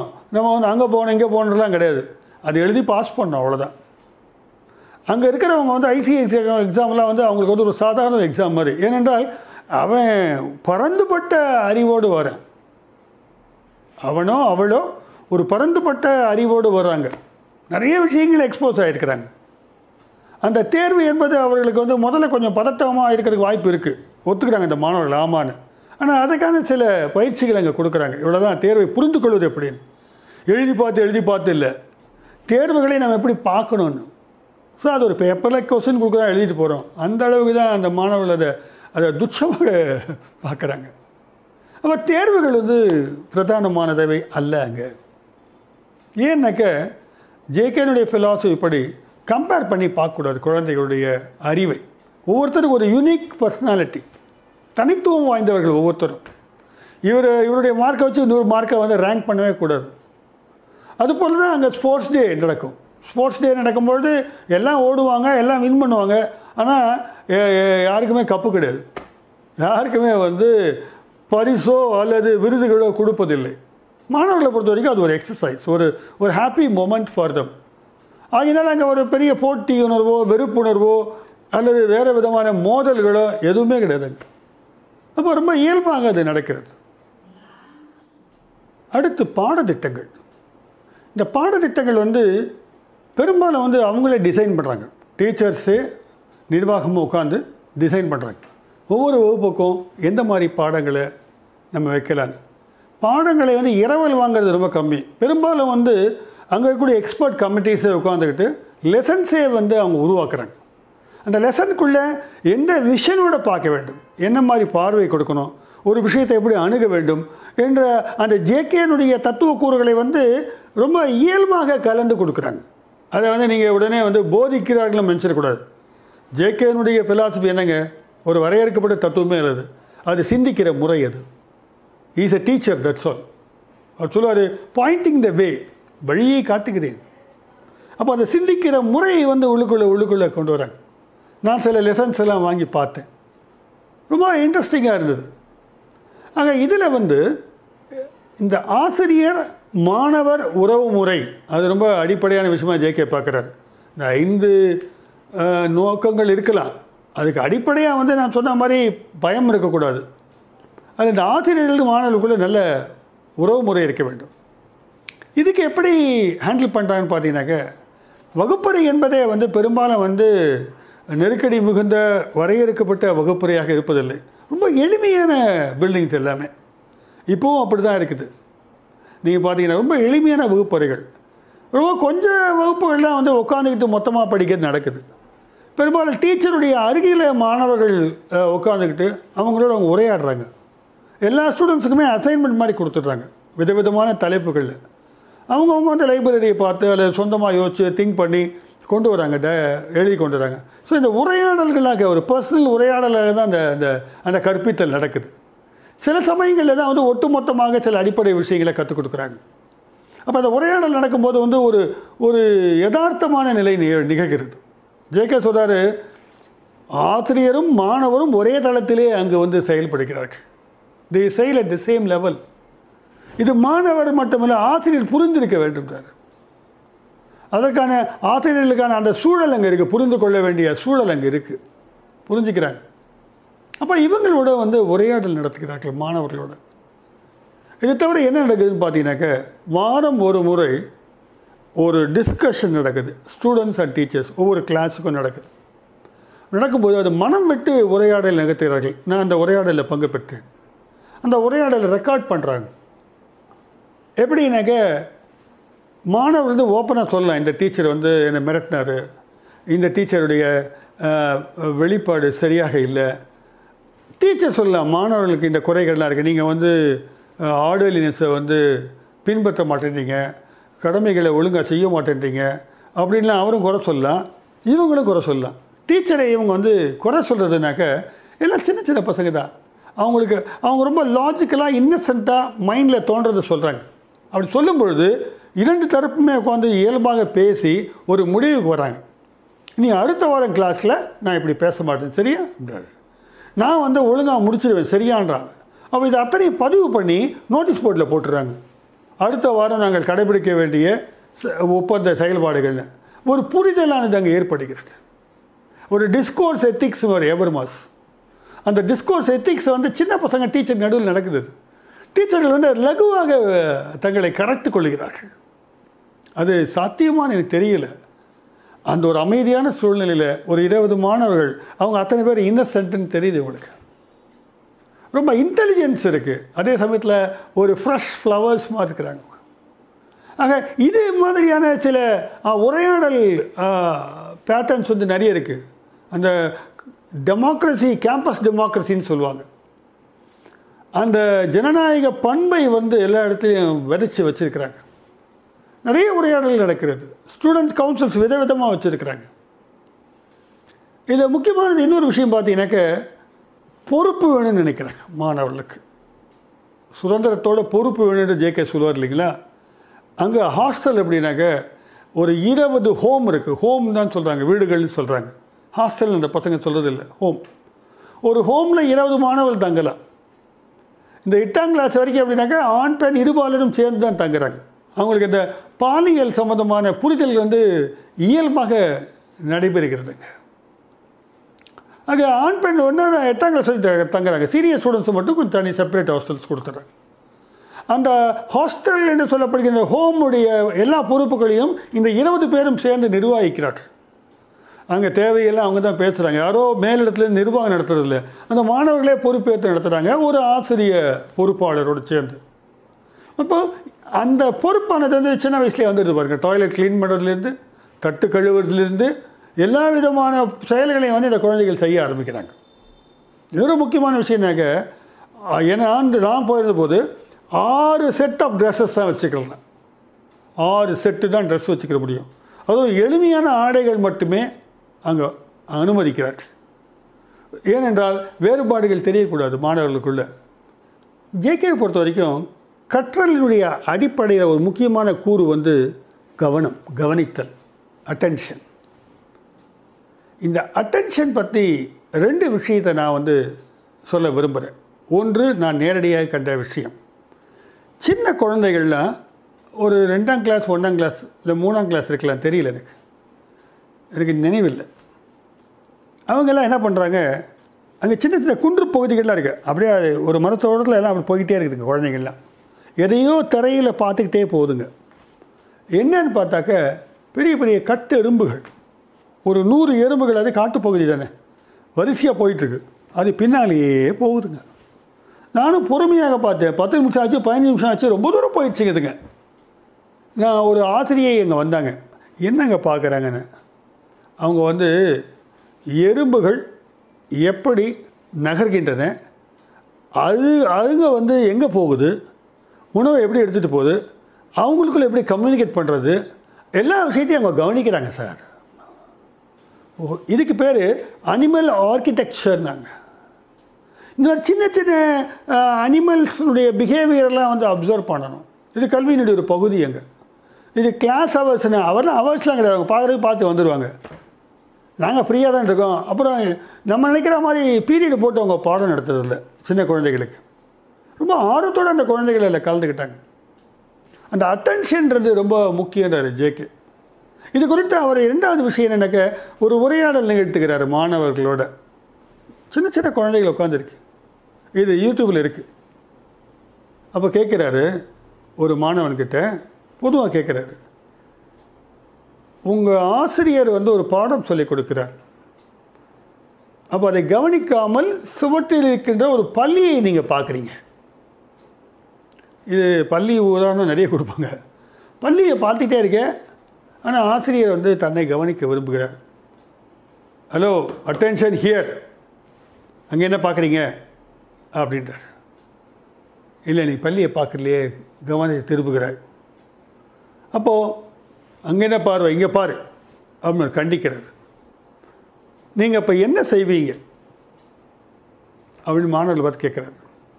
இப்போ மாணவர் சொல்கிறாரு ஆசிரியரை தான் நாங்கள் பார்க்க தொடங்குவோம். ஆனால் அந்த பள்ளியை பார்க்கணுன்ற ஒரு உள்ள உணர்வு இருக்கும் ஒரு ஒரு ஆசை இருக்கும். ஆனால் நாங்கள் என்ன பண்ணுவோம்? அதை சப்ரஸ் பண்ணிக்கிடுவோம் அதை அழுத்திக்கிடுவோம் அப்போ ஜேகே சொல்கிறாரு நான் ஆசிரியராக இருந்தால் என்ன தெரியுமா செய்வேன்றார்? இதுதான் ஜேகே வந்து ஒரு டீச்சர் எப்படி இருக்குன்னு சொல்கிறார் நானும் உங்களுடைய உட்காந்துக்கிட்டு அந்த பள்ளியை கவனிப்பேன்றார். அங்கே பள்ளி அல்ல விஷயம் கவனம் என்பது தான் விஷயம். அந்த பள்ளியுடைய கண்கள் வாள்கள் நடந்து போகிறது அது செவுத்தில் இருக்கிற தன்மை அது காலை வச்சுக்கிட்டு போகிறது அதுக்கு எத்தனை விரல்கள் இருக்கிறது இப்படி நுணுக்கமாக ரொம்ப நுணுக்கமாக அதை எப்படி கவனிப்பது ஊன்றி கவனிப்பது ஒன்றுபட்டு கவனிப்பது அப்போ கவனிப்பது என்பதுதான் முக்கியமான விஷயம். இந்த கவனிக்கிறோம் என்ற ஒரு பயிற்சியை மனது கொடுத்து விட்டால் எதை கவனித்தாலும் நம்ம முழுமையாக புரிந்து கொள்வோம். அப்போ மரத்தை வந்து உத்து கவனிக்கணும். அதில் கூட பல்வேறு ஷேட்ஸ் இருக்குது பல்வேறு லைட்ஸ் இருக்குது பல்வேறு தன்மைகளில் மரம் இருக்கிறது நமக்கு தெரியாது. பார்த்ததே இல்லை நம்ம. முழுமையாக ஒரு மரத்தை என்று ஜேகே சொல்லுகிறார். அப்போ ஒரு பையன் கேட்டான் அவன் என்ன கேட்டான்னாக்க சார் கிளாஸில் பத்து மாணவர்கள் இருக்காங்க. ஒருத்தன் மரத்தை பார்ப்பேன் ஒருத்தன் பள்ளியை பார்ப்பான் ஒருத்தன் வந்து வானத்தை பார்த்துக்கிட்டு இருப்பான். இன்னொருத்தன் வந்து வேறு ஏதாவது பூச்சியை பார்ப்பேன். இப்படி பத்து பேர் பத்து விஷயத்தை பார்த்தாக்க டீச்சர் வந்து என்ன சார் செய்வார்? யாரோட சேர்ந்து சார் பார்ப்பாரு? அப்படின்னு கேட்டான் ஜேகே வந்து மனம் விட்டு சிரித்து விட்டார். அதான் ஜேகேக்கே அவன் வந்து பதில் கொடுக்குறான். அதாவது சினிமா பாஷையில் டஃப் கொடுக்குறான் அது ஜேகே சிரிச்சிட்டு கூப்பிட்டார் அந்த பையனை. கூப்பிட்டு பக்கத்தில் உட்கார வச்சுட்டார். இன்னும் ரெண்டு மூணு குழந்தைகள் ஏற்கனவே உட்கார வச்சுருக்காரு அவர். அவர் கேட்ட கேள்வி என்ன எந்த ஊர்? அப்படின்னாரு. ஜேகே ரொம்ப யதார்த்தமாக பேசி நான் அப்போ தான் பார்க்குறேன். எந்த ஊருனார் மெட்ராஸ் அப்படின்னா. அதான். இப்படி இப்படி குழந்தைகள் வந்து க்ரியேட்டிவாக யோசிக்கிறான் பாருங்கள் அந்த அந்த அழுத்தம் எவ்வளோ பெரிய ஜேகே அவர் முன்னால் வந்து கேள்வி கேட்குறான் அப்படி. அது அவர் பிடிச்சிருக்கு. அப்போ சொல்கிறாரு அது அப்படி தேவைப்பட்டால் எல்லோரோடையுமே தான் அவர் ஈடுபடணும் ஆசிரியர்னு சொல்கிறாரு அவருக்கு வந்து அடிப்படையான விஷயம் நினைக்க தான் கவனம் என்பது எதை என்று அவர்கள் புரிந்து கொள்ள வேண்டும் என்பது தான் அதனால் கவனிப்பது என்பது கல்வியினுடைய அடிப்படையாக பார்க்குறாரு. அது மெடிடேஷனே அட்டென்ஷன் தான் இருக்குது அப்போ ரொம்ப பாருங்கள் இங்கே எங்கே மிஸ்டேக் எலிமெண்ட் வந்துச்சு? நான் என்னை மறக்கின்ற நிலை அல்லலைங்க என்னை உணர்கின்ற நிலை. உள்நோக்கி என் அட்டென்ஷனை செலுத்துகின்றார் சில சமயங்களில். நான் என்னை கவனித்தல். அதாவது என்னுடைய டைம் அண்ட் தாட் ரெண்டுத்தையும் கவனிக்கணுன்றார் இதற்கான பல்வேறு பயிற்சி முறைகளை இலகுவாக இயல்பாக கொடுத்துருக்குறாங்க. மாணவர்கள் காலையில் வாரத்தில் ஒரு நாள் இல்லை ரெண்டு நாள் எல்லாரும் ஒயிட் அண்ட் ஒயிட் போட்டிருக்கணும். அஞ்சு மணிக்கு கிளம்பி வந்து போயிட்டு வராங்க. பார்த்தாக்கா எங்கடா போயிட்டு வரீங்க கேட்டால் சூரிய நமஸ்காரம் செய்து விட்டு வருகிறோம். நான் கூட என்னடா இது? சூரிய நமஸ்காரம்லாம் கற்றுக் கொடுக்குறான்னு அது அது ஒரு ஒரு வகையான மனப்பயிற்சியாக பார்க்கிறார்கள். ட்ரெடிஷனை வந்து டோட்டலாக தூக்கி போட்டில்லை அவர். ட்ரெடிஷனுடைய முக்கியமான காம்போனன்ட்ஸை வந்து அவர் வந்து எடுத்துக்கிறாரு.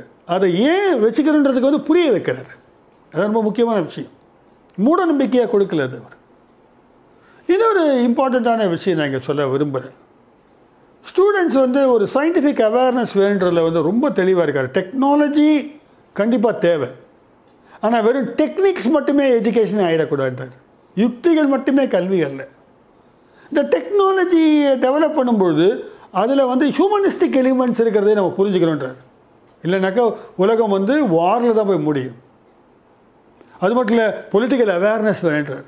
அது எப்படி என்ன பண்ணுறாங்கனாக்கா ஸ்டூடெண்ட்ஸ் வந்து வாரத்துக்கு ஒரு முறை எல்லா பத்திரிகைகளையும் படிச்சுட்டு மந்திரிகளுக்கு கடிதம் எழுதுகிறாங்க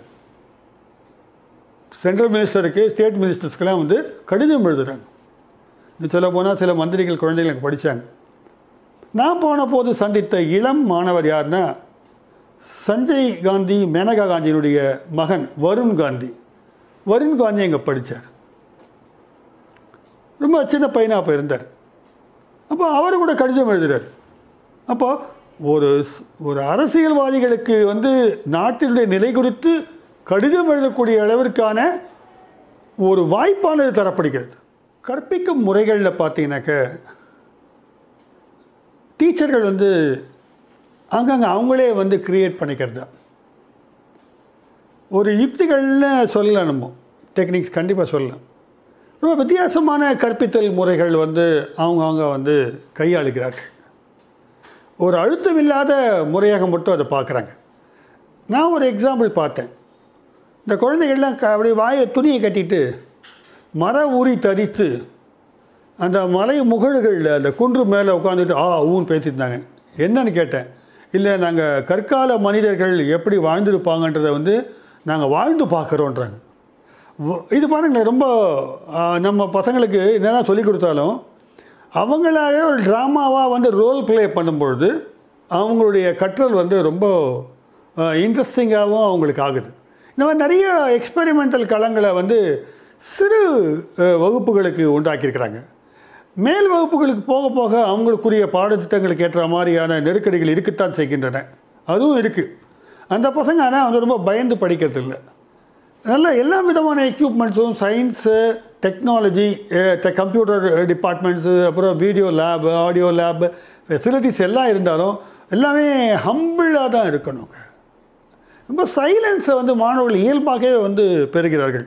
அட்மிஷன்லேயே வந்து ரொம்ப அராத்தான மாணவர்களுக்கு இடம் இல்லைன்னு கேள்விப்பட்டேன். பேரண்ட்ஸ் கூட டிஸ்கஸ் பண்ணுவாங்களாம். அதே மாதிரி டீச்சர் அப்பாயின்மெண்ட்டுக்கு வந்து மாணவர்கள்கிட்ட வந்து கிளாஸ் எடுக்க சொல்லிவிட்டு ஒரு ரெண்டு மூணு நாள் கிளாஸ் எடுத்த ஒருபாடு ஒரு அசஸ்மெண்ட் எடுப்பாங்க. இந்த ஸ்டூடெண்ட்டுகளுக்கு இந்த டீச்சருடைய குணம் எப்படி இருக்குன்னு. ஆக இப்படியெல்லாம் வெவ்வேறு யுனிக் மெத்தடாலஜிஸை யூஸ் பண்ணி கண்டினியூஸ் ஜேர்னியாக அதை வச்சுருக்கிறாங்க. இதை தொடர்ந்து வந்து அவங்க வந்து பல்வேறு முயற்சிகள் எடுக்கிறாங்க. இது அத்தனையும் வெற்றிகரமாக இருக்கிறதான்னு சொல்ல முடியாது. ஆக ஜேகே வந்து தொடர்ந்து வந்து இந்த பள்ளிகள் மீது அக்கறை காட்டினார். அக்கறை காட்டி ஒரு பக்கம் சயின்ஸ் டெவலப்மெண்ட்டு ஆர்ட் டெவலப்மெண்ட் நான் சொன்னேன். நான் போயிருக்கும்போது பாடகி டிகே பட்டம்மாள் வந்திருந்தாங்க. அவங்கள வச்சு மாலை நேரத்தில் மதியான வேளையில் ஒரு மரத்தடி குடியில் ஒரு இருபது மாணவ மாணவர்கள் உட்காந்துட்டு கிளாசிக்கல் மியூசிக் ட்ரைனிங் மிகப்பெரிய கலைஞர்கள் மிகப்பெரிய ரெப்யூட்டடு ஸ்காலர்ஸு எல்லாமே scientist regular visitors to that school அந்த ஸ்கூலுக்கு வரது உண்டு மாணவர்களோடு இன்ட்ராக்ட் பண்ணுறது உண்டு. ஆனால் அழுத்தமற்ற கல்வி ஒழுக்கம் என்பது உள்ளத்திலிருந்து வர வேண்டும் என்ற ஒரு கல்வி அனைவர் மீதான அன்பு செலுத்த வேண்டும் என்ற ஒரு கல்வி பயமில்லாத ஒரு கல்வி பதட்டமில்லாத ஒரு கல்வி அதே சமயத்தில் எந்த விதமான ஒரு போட்டியும் மனப்பான்மை இல்லாத ஒரு கல்வி இதெல்லாம் வந்து கனவு உலகத்தில் நடக்கக்கூடும். ஆனால் ஜேகே வந்து நிரூபித்து காட்டியிருக்கிறார். இது பணக்கார குழந்தைகள் நாளைக்கு வேலைக்கு போக வேண்டாம். எக்கச்சக்க நம்ம பார்த்துக்கலான்ற ஒரு தைரியம் இருந்தாலும் கூட அப்படியே இதில் படித்தவர்கள் மலர்ந்தவர்கள் எத்தனை பேர் எனக்கு தெரியாது பட்டியல் தெரியாது. அந்த முறைகளை வந்து என்சிஆர்டி வந்து கணக்கில் எடுத்துக்கிட்டாங்க. நம்முடைய என்சிஆர்டி சென்ட்ரல் கவர்மெண்ட்டுடைய ஸ்கூல் எஜுகேஷன் சிஸ்டம் வந்து எடுத்துக்கிட்டு இது சம்மந்தமான சில புத்தகங்களை போட்டுக்கிறாங்க. இது சம்பந்தமான சில புத்தகங்களை பதிப்பு செய்திருக்கிறார்கள். அது மட்டுமல்ல இந்த மாடல்களை வந்து எடுத்துக்கிட்டு நிறைய ஸ்கூல்ஸ் வந்து இன்றைக்கி வந்து செயல்பட ஆரம்பித்திருக்கிறார்கள். கடந்த பத்தாண்டுகளில் வந்த பள்ளிக்கூடங்களை பார்த்தீங்கன்னாக்கா கல்வி திட்டங்கள்லாம் வந்து ரொம்ப லகுவாக்கப்பட்டிருக்கின்றன. ஜேகேனுடைய மாடலை வந்து எடுத்துக்கிட்டு அங்காங்கே பல பள்ளிகள் வந்து இயங்க தொடங்கியிருக்கின்றன. இது நல்லது தான் இது. ஸோ மாணவர்களுக்கான மரியாதை கொடுக்கின்ற ஒரு கல்வியை வந்து சிலர் முயற்சிக்கிறாங்க. இதுதான் ஜேகேனுடைய அடிப்படையான இந்த ஐந்து கூறுகளை கொண்ட கல்வி மனிதர்களை மலர்ச்சியும் கல்வி. அது சித்தாந்த அளவிலே மிகச்சரியாக இருக்கிறது. செயல்பாட்டு அளவிலே கொண்டு வர வேண்டியது என்பது ஒரு கூட்டாக சமுதாயம் செய்ய வேண்டிய பொறுப்பு என்று நான் கருதுகிறேன். மற்றொரு காணொலியில் சந்திப்போம். நன்றி வணக்கம்.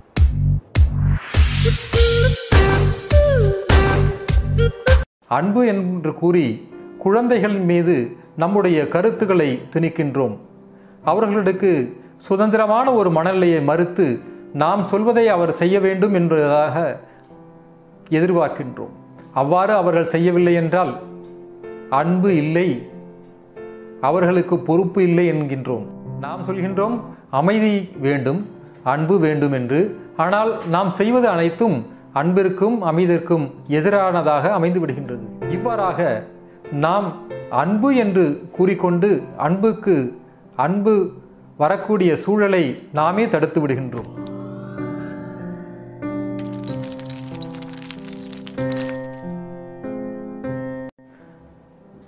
அன்பு தமிழ் நெஞ்சங்களுக்கு வணக்கம். நாம் இன்று பேசப்போகும் விஷயம் அன்பு.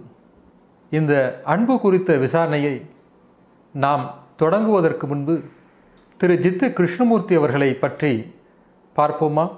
அன்பு குறித்து அவர் என்ன தன்னுடைய உரைகளில் கூறியுள்ளார் என்பதை கவனிப்போமா?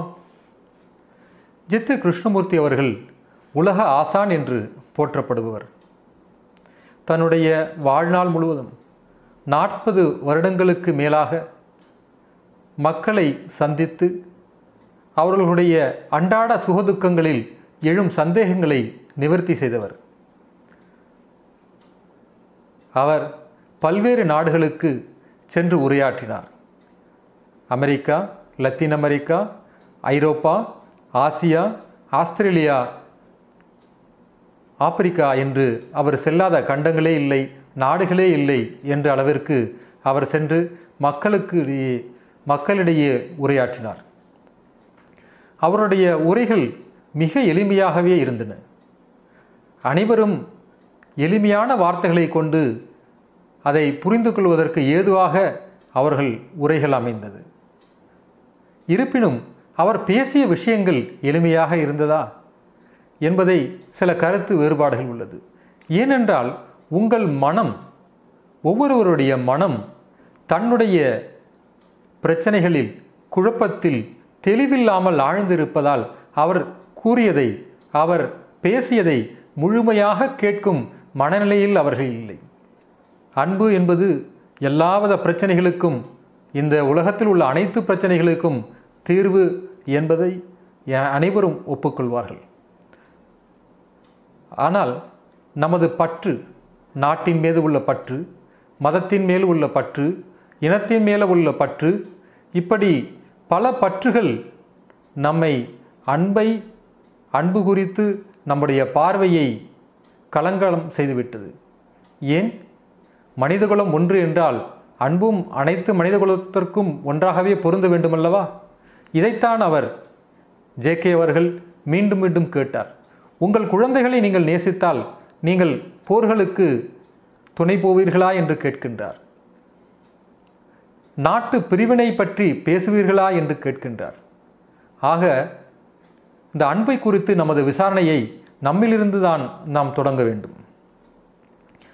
அதேபோல் அவர் எந்த ஒரு அமைப்பும் எந்த ஒரு நிறுவனமும் உங்களுக்கு அன்பை குறித்து போதிக்க முடியாது என்பதை வலியுறுத்தினார்.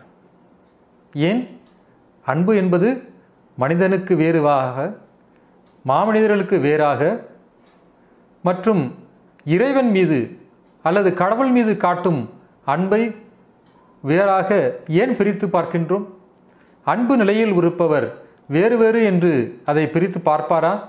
அப்படி இருந்தால் அது உண்மையான அன்பாக இருக்க முடியுமா? இல்லையே.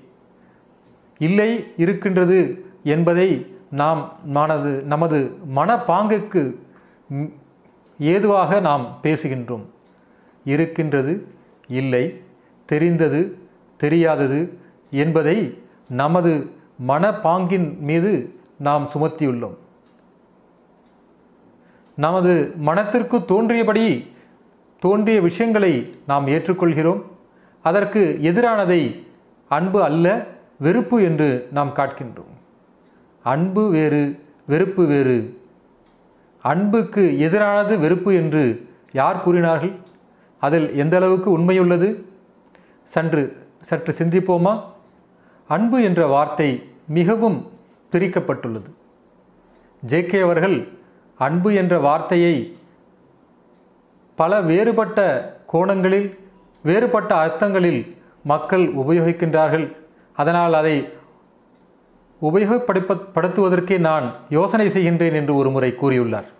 அந்த அளவிற்கு அன்பை அன்பு என்ற வார்த்தையை நாம் வேறு வேறு அர்த்தங்களை கற்பித்து கொண்டுள்ளோம். ஏனப்படி அன்பு என்பதை நாம் ஏன் பலவித அர்த்தங்களை கற்பித்து கொண்டுள்ளோம்? நமக்கு இணக்கமாக ஒருவர் நடந்தால் அவர் அன்புடன் நடந்து கொள்கிறார் என்கிறோம். நமது எதிர்பார்ப்பிற்கு விரோதமாக எதிராக ஒரு நடந்தால் அதை அன்பு அல்ல என்கின்றோம். ஏன்? ஏனப்படி? ஏனப்படி நாம் தெரிந்து பேசுகின்றோம்? நேற்று வரை நம்மிடம் அன்பாக இருந்தவர் இன்று ஏன் இல்லை என்கிறோம். அவர் மாறிவிட்டாரா? அல்லது நாம் மாறிவிட்டோமா? சற்று ஆழ்ந்து சிந்தியுங்கள். உ- சிந்தனை உங்களுக்குள் உருவாக்கும் இந்த மாறுபட்ட சிந்தனைகள் மோதல்களை விளைவிக்கின்றது. அந்த மோதல்களே நீங்கள் அன்பை தொலைப்பதற்கு முக்கியமான காரணமாக இருக்கின்றது. என்னுடைய ஆசைக்கு என்னுடைய விருப்பத்திற்கு இணங்க நீங்கள் நடந்து கொண்டால் நீங்கள் அன்பு செய்வதாக நான் ஒத்துக்கொள்வேன். அப்படி இல்லை என்றால் நீங்கள் அன்போடு என்னிடம் இல்லை என்பதை என்பதாக கொள்கின்றேன். பாலியல் அன்பும் அந்த வரிசையில் சேர்த்து கொண்டுள்ளோம். எனக்கு இணக்கமாக என்னுடைய சொல்படி என்னுடைய விருப்பப்படி என்னுடைய குடும்பத்தார் என்னிடம் நடந்து கொள்ளும் பொழுது நான் மிகவும் பணிவாகவும் அன்பாகவும் அவரிடம் இருக்கின்றேன். அது மாத்திரமல்ல அன்பு என்று கூறி குழந்தைகள் மீது நம்முடைய கருத்துக்களை திணிக்கின்றோம். அவர்களுக்கு சுதந்திரமான ஒரு மனநிலையை மறுத்து நாம் சொல்வதை அவர் செய்ய வேண்டும் என்பதாக எதிர்பார்க்கின்றோம். அவ்வாறு அவர்கள் செய்யவில்லை என்றால் அன்பு இல்லை அவர்களுக்கு பொறுப்பு இல்லை என்கின்றோம்.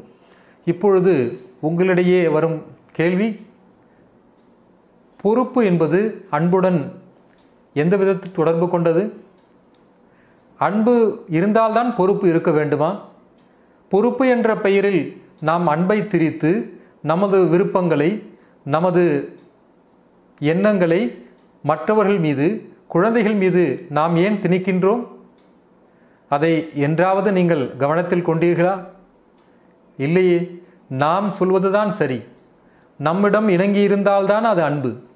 நாம் சொல்வது எல்லாம் சரிதான் என்று எதா யார் சொன்னது?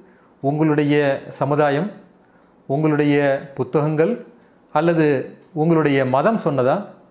உங்கள் மதத்தில் அன்பை எப்படி போதித்து உள்ளார்கள்? அன்பு என்றால் நீங்கள் அனைவரிடம் பிரியமாக இருங்கள் நேசம் செய்யுங்கள் என்று கூறுகின்றார்கள். நேசத்தை வளர்க்க முடியுமா? ஒரு பயிரை வளர்ப்பது போல நேசத்தை வளர்க்க முடியுமா? அடிப்படையாக உங்களுக்குள் உள்ள வேறுபாடுகளை அந்த மனக்கோணல்களை சரி செய்யாமல் அன்பு எங்கிருந்து வரும்? அது என்னதான் முயன்றாலும் அது வருவதற்கான சூழலே கிடைக்காது. போர்.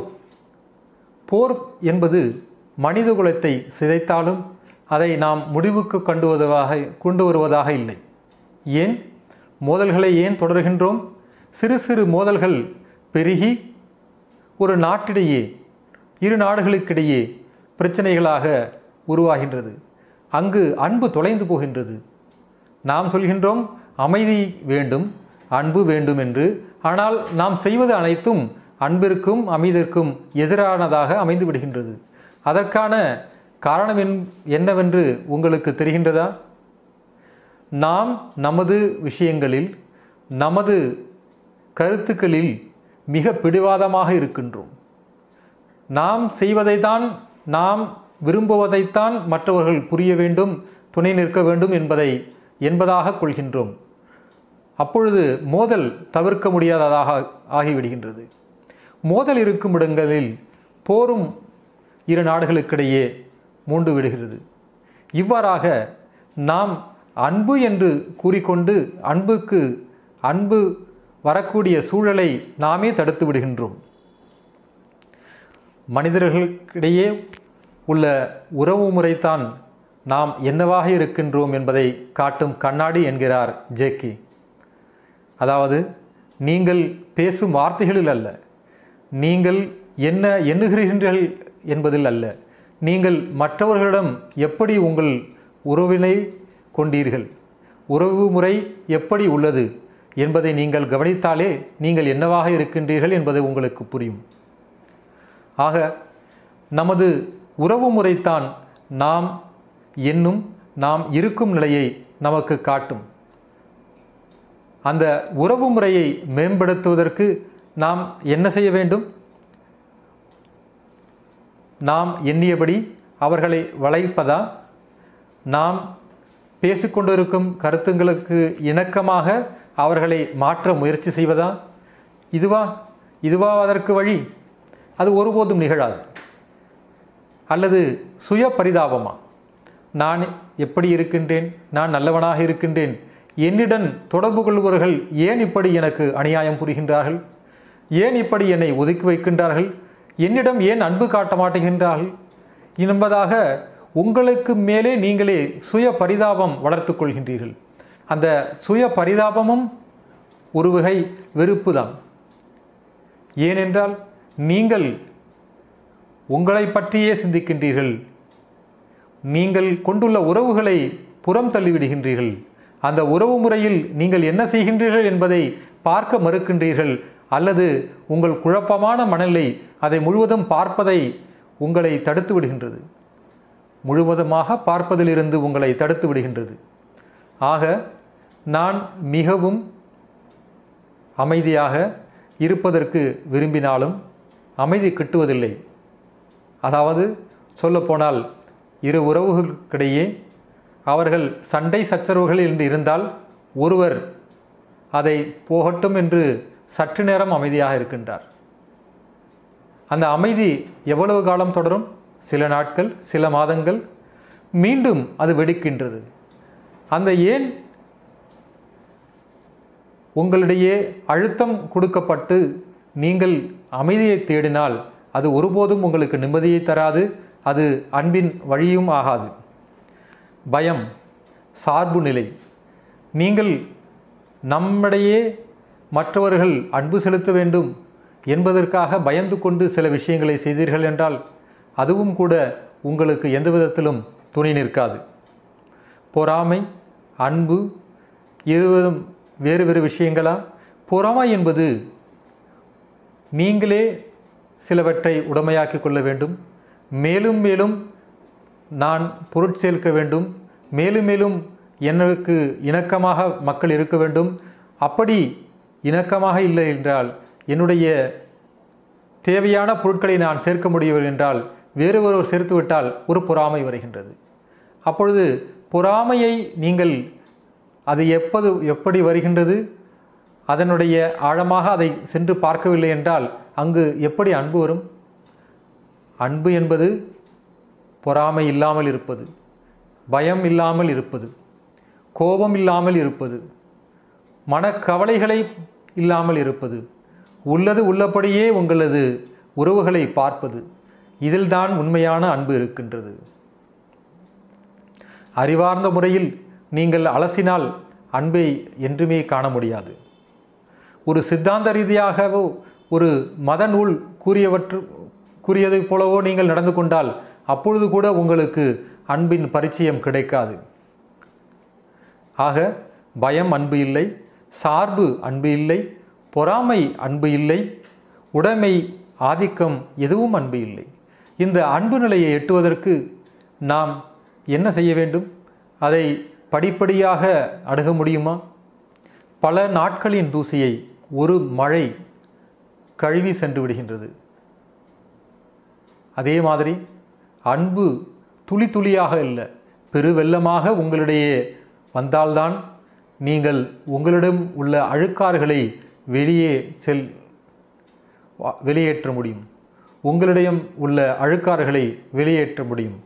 அது பயம் பொறாமை போட்டி இன்னல்கள் தூக்கம் இவை அனைத்தும்.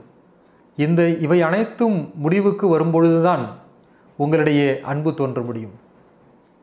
ஆக அன்பை நீங்கள் வளர்க்க முடியாது. அன்பை நீங்கள் தேடவும் முடியாது. அது தானே வந்துவிடும். இவை இது மாதிரியான அழுக்காறுகள் உங்களிடையே இல்லாமல் இருக்கும்பொழுதுதான் அன்பு அங்கு நிலை கொள்ள முடியும். அன்பு ஒரு நுண்ணறிவின் வெளிப்பாடு. அன்பு என்பது வளர்க்க முடியாது. அன்பை குறித்து ஜேகே அவர்கள் கூறிய கூற்றுகளின் சிலவற்றை உங்கள் முன் சமர்ப்பித்துள்ளேன் வணக்கம். என்ன செய்ய வேண்டும் என்பதை நீங்கள்தான் முடிவு செய்ய வேண்டும். என்ன செய்ய வேண்டும் என்று சொல்வதற்கு பல குருமார்கள் இருக்கின்றார்கள். ஜேகே அவ்வாறு எது ஒரு நாளும் கூறியதில்லை.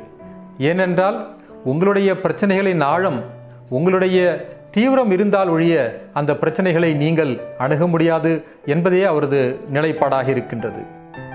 என்ன செய்து கொண்டிருக்கின்றோம் என்பதை ஒரு கணம் பாருங்கள். அதை நிர்பந்திக்காதீர்கள்.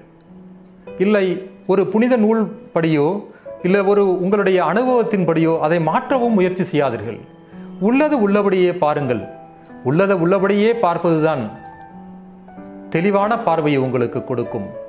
அந்த உள்ளது உள்ளபடியே பார்ப்பதற்கு கவனம்தான் சிறந்த கருவி.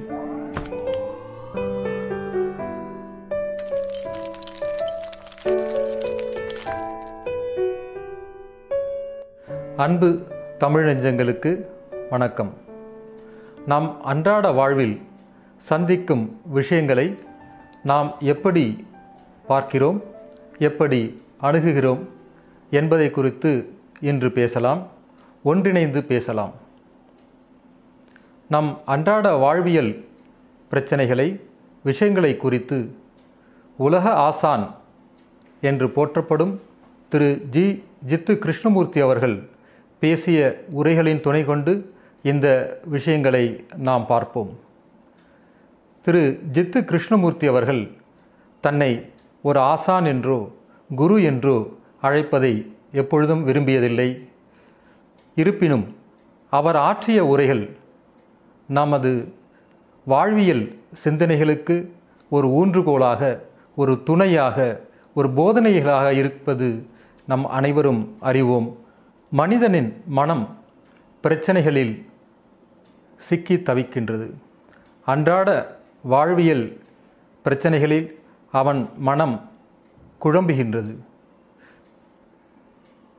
என்னதான் அப்படி பிரச்சனை? பல்வேறு பிரச்சனைகள் இருந்தாலும் பணம் ஒரு பிரச்சனை என்று சிலர் கூறலாம். பணம் பிரச்சனை என்றால் ஏழைக்கும் பணம் பிரச்சனையாக இருக்கின்றது. பணக்காரருக்கும் பணம் வேறு விதத்தில் பிரச்சனையாக இருக்கின்றது. அதேபோல் வேலையில் இருப்பவர்களுக்கும் அந்த வேலையில் திருப்தி இருப்பதில்லை. வேறு ஒரு நல்ல வேலை கிடைத்தால் இன்னும் சிறப்பாக இருக்கும் என்று நினைக்கின்றார்கள். வாழ்க்கை துணை நலம் தேடியவர்களோ வாழ்வியல் சிக்கல்களில் சிக்கி இன்னும் இந்த துணை நலம் நமது இவ்வளவு சிக்கல்களை கொண்டு வந்து விட்டதே என்று எண்ணாத நாள் இல்லை என்பது போல் ஆகிவிட்டது. ஆக பிரச்சனைகள் வெளியில் உள்ளதா? அல்லது உங்கள் உள்ளங்களில் உள்ளதா? இந்த கேள்வியில் சற்று ஆழ்வோமா உள்ளே வெளியே என்ற இந்த அலைதான் இந்த பிரச்சனைகளை அலைக்கழித்து நமது அன்றாட வாழ்க்கையில் ஒவ்வொரு நாளும் துன்பமுமாக சிக்கல்கள் நிறைந்ததாக குழப்பம் நிறைந்ததாக கொண்டு சென்று விடுகிறது. இதில் இருந்து நாம் தப்பிக்கொள்வதற்கு பல்வேறு குருமார்களை நாம் படித்த புத்தகங்களை அல்லது நமக்கு சார்ந்திருக்கும் நாம் சார்ந்திருக்கும் அந்த மதம் சார்ந்த நூல்களை நாம் நாடுகின்றோம். அதை சார்ந்து நாம் வழியை தேட முனைகின்றோம். இது நமக்கு எந்த அளவிற்கு உதவியாக இருக்கின்றது? அப்படி அவைகள் நமக்கு உதவி புரிந்திருந்தால் இந்த சிக்கல்கள் என்றோ தீர்ந்திருக்குமே. நாம் அன்றாட வாழ்வியல் பிரச்சனைகளை பார்த்து கொண்டிருந்தோம். திரு. ஜித்து கிருஷ்ணமூர்த்தி அவர்களை ஜேகே என்று சுருக்கமாகவும் அல்லது கே என்று சுருக்கமாகவும் அழைக்கின்றார்கள். அவர் உலக தத்துவ ஞானிகள் வரிசையில் மிக சிறந்த ஒரு இடத்தை பெற்றுள்ளார். அவரை மாமனிதர் என்று போற்றுவோரும் ஒன்று. அவருடைய பல்வேறு தரப்பட்ட மக்களை சந்தித்து அவர்கள் வாழ்வியல் பிரச்சனைகளை கண்டு அவர்களுக்கு உற்ற துணையாக ஒரு நண்பராக விளக்க உரைகளை அவர் ஆற்றி வந்தார். அது மட்டுமல்ல முப்பதுக்கும் மேற்பட்ட நாடுகளுக்கு சுற்றுப்பயணம் மேற்கொண்டு ஒவ்வொரு வருடமும் பல சொற்பொழிவுகளை ஆற்றியுள்ளார். எளிய ஆங்கிலத்தில் மக்களை சந்தித்து அவர்கள் எழுப்பும் அன்றாட கேள்விகளுக்கு விடைகளை கொடுத்துள்ளார். நமது மனித மனம் கேள்வி பதில் என்ற கண்ணோட்டத்திலேயே பார்க்கின்றது. ஆனால் ஜித்து கிருஷ்ணமூர்த்தி ஜேகே அவர்கள் அதை கேள்வி பதில் என்று பார்க்காதீர்கள். அந்த பிரச்சனைகளில் ஊன்றி கவனமாக ஆழமாக செல்லுங்கள். அப்பொழுது அந்த கேள்வியிலேயே பதிலும் அடங்கியிருக்கின்றது என்று கூறும்பொழுது அவர் நம்முடன் நம்முடைய நண்பராக நிற்கின்றார். மனிதகுலம் படும் இன்னல்களை அவர் பல்வேறு கோணங்களில் அலசி ஆராய்ந்துள்ளார். அவருடைய கருத்துக்கள் மனிதகுலம் பல்வேறு இனங்களாக நாடுகளாக பிரிந்திருந்தாலும் ஒரே மாதிரியான சிக்கல்களில் சிக்கி தவிக்கின்றது. இதையே அவர் தன்னுடைய உரைகளில் சுட்டி காட்டினார் நமது மன சிக்கல்களை எப்படி நாம் அணுகுவது? அவருடைய உரைகள் நமக்கு ஒரு கண்ணாடி போலதான் உள்ளது. அவரே பலமுறை என்னுடைய உரைகளை கண்ணாடையாக கொண்டு உங்களுடைய உங்களுடைய மனத்தையும் உங்களுடைய உறவுமுறைகளையும் ஆராயுங்கள் என்பதே அவருடைய வாக்கியமாக இருந்தது. நாம் இந்த பிரச்சனைகளை அணுகும் பொழுது நம்முடைய கடந்த கால நினைவுகள் கடந்த கால அறிவு என்று நாம் போற்றும் அந்த புத்தகங்கள் அனுபவங்கள் இவையெல்லாம் நமது புரிதலை தடுக்கின்றது.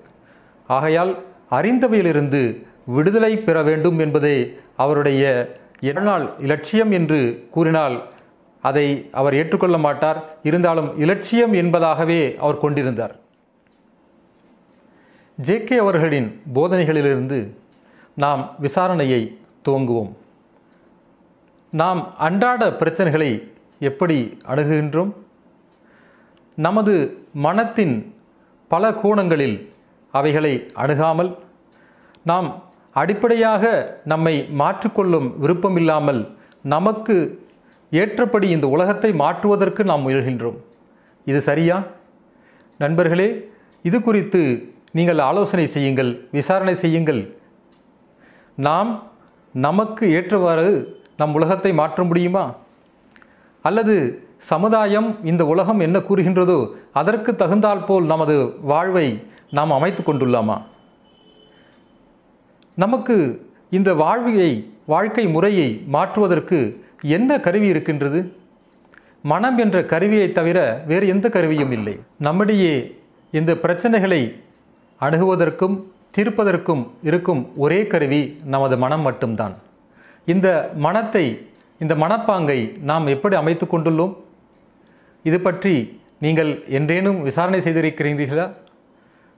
விசாரணை என்றால் நமது முணுமுணுப்புகளை நான் கூறவில்லை. நமது மனம் மழுங்கடிக்கப்பட்டுள்ளது.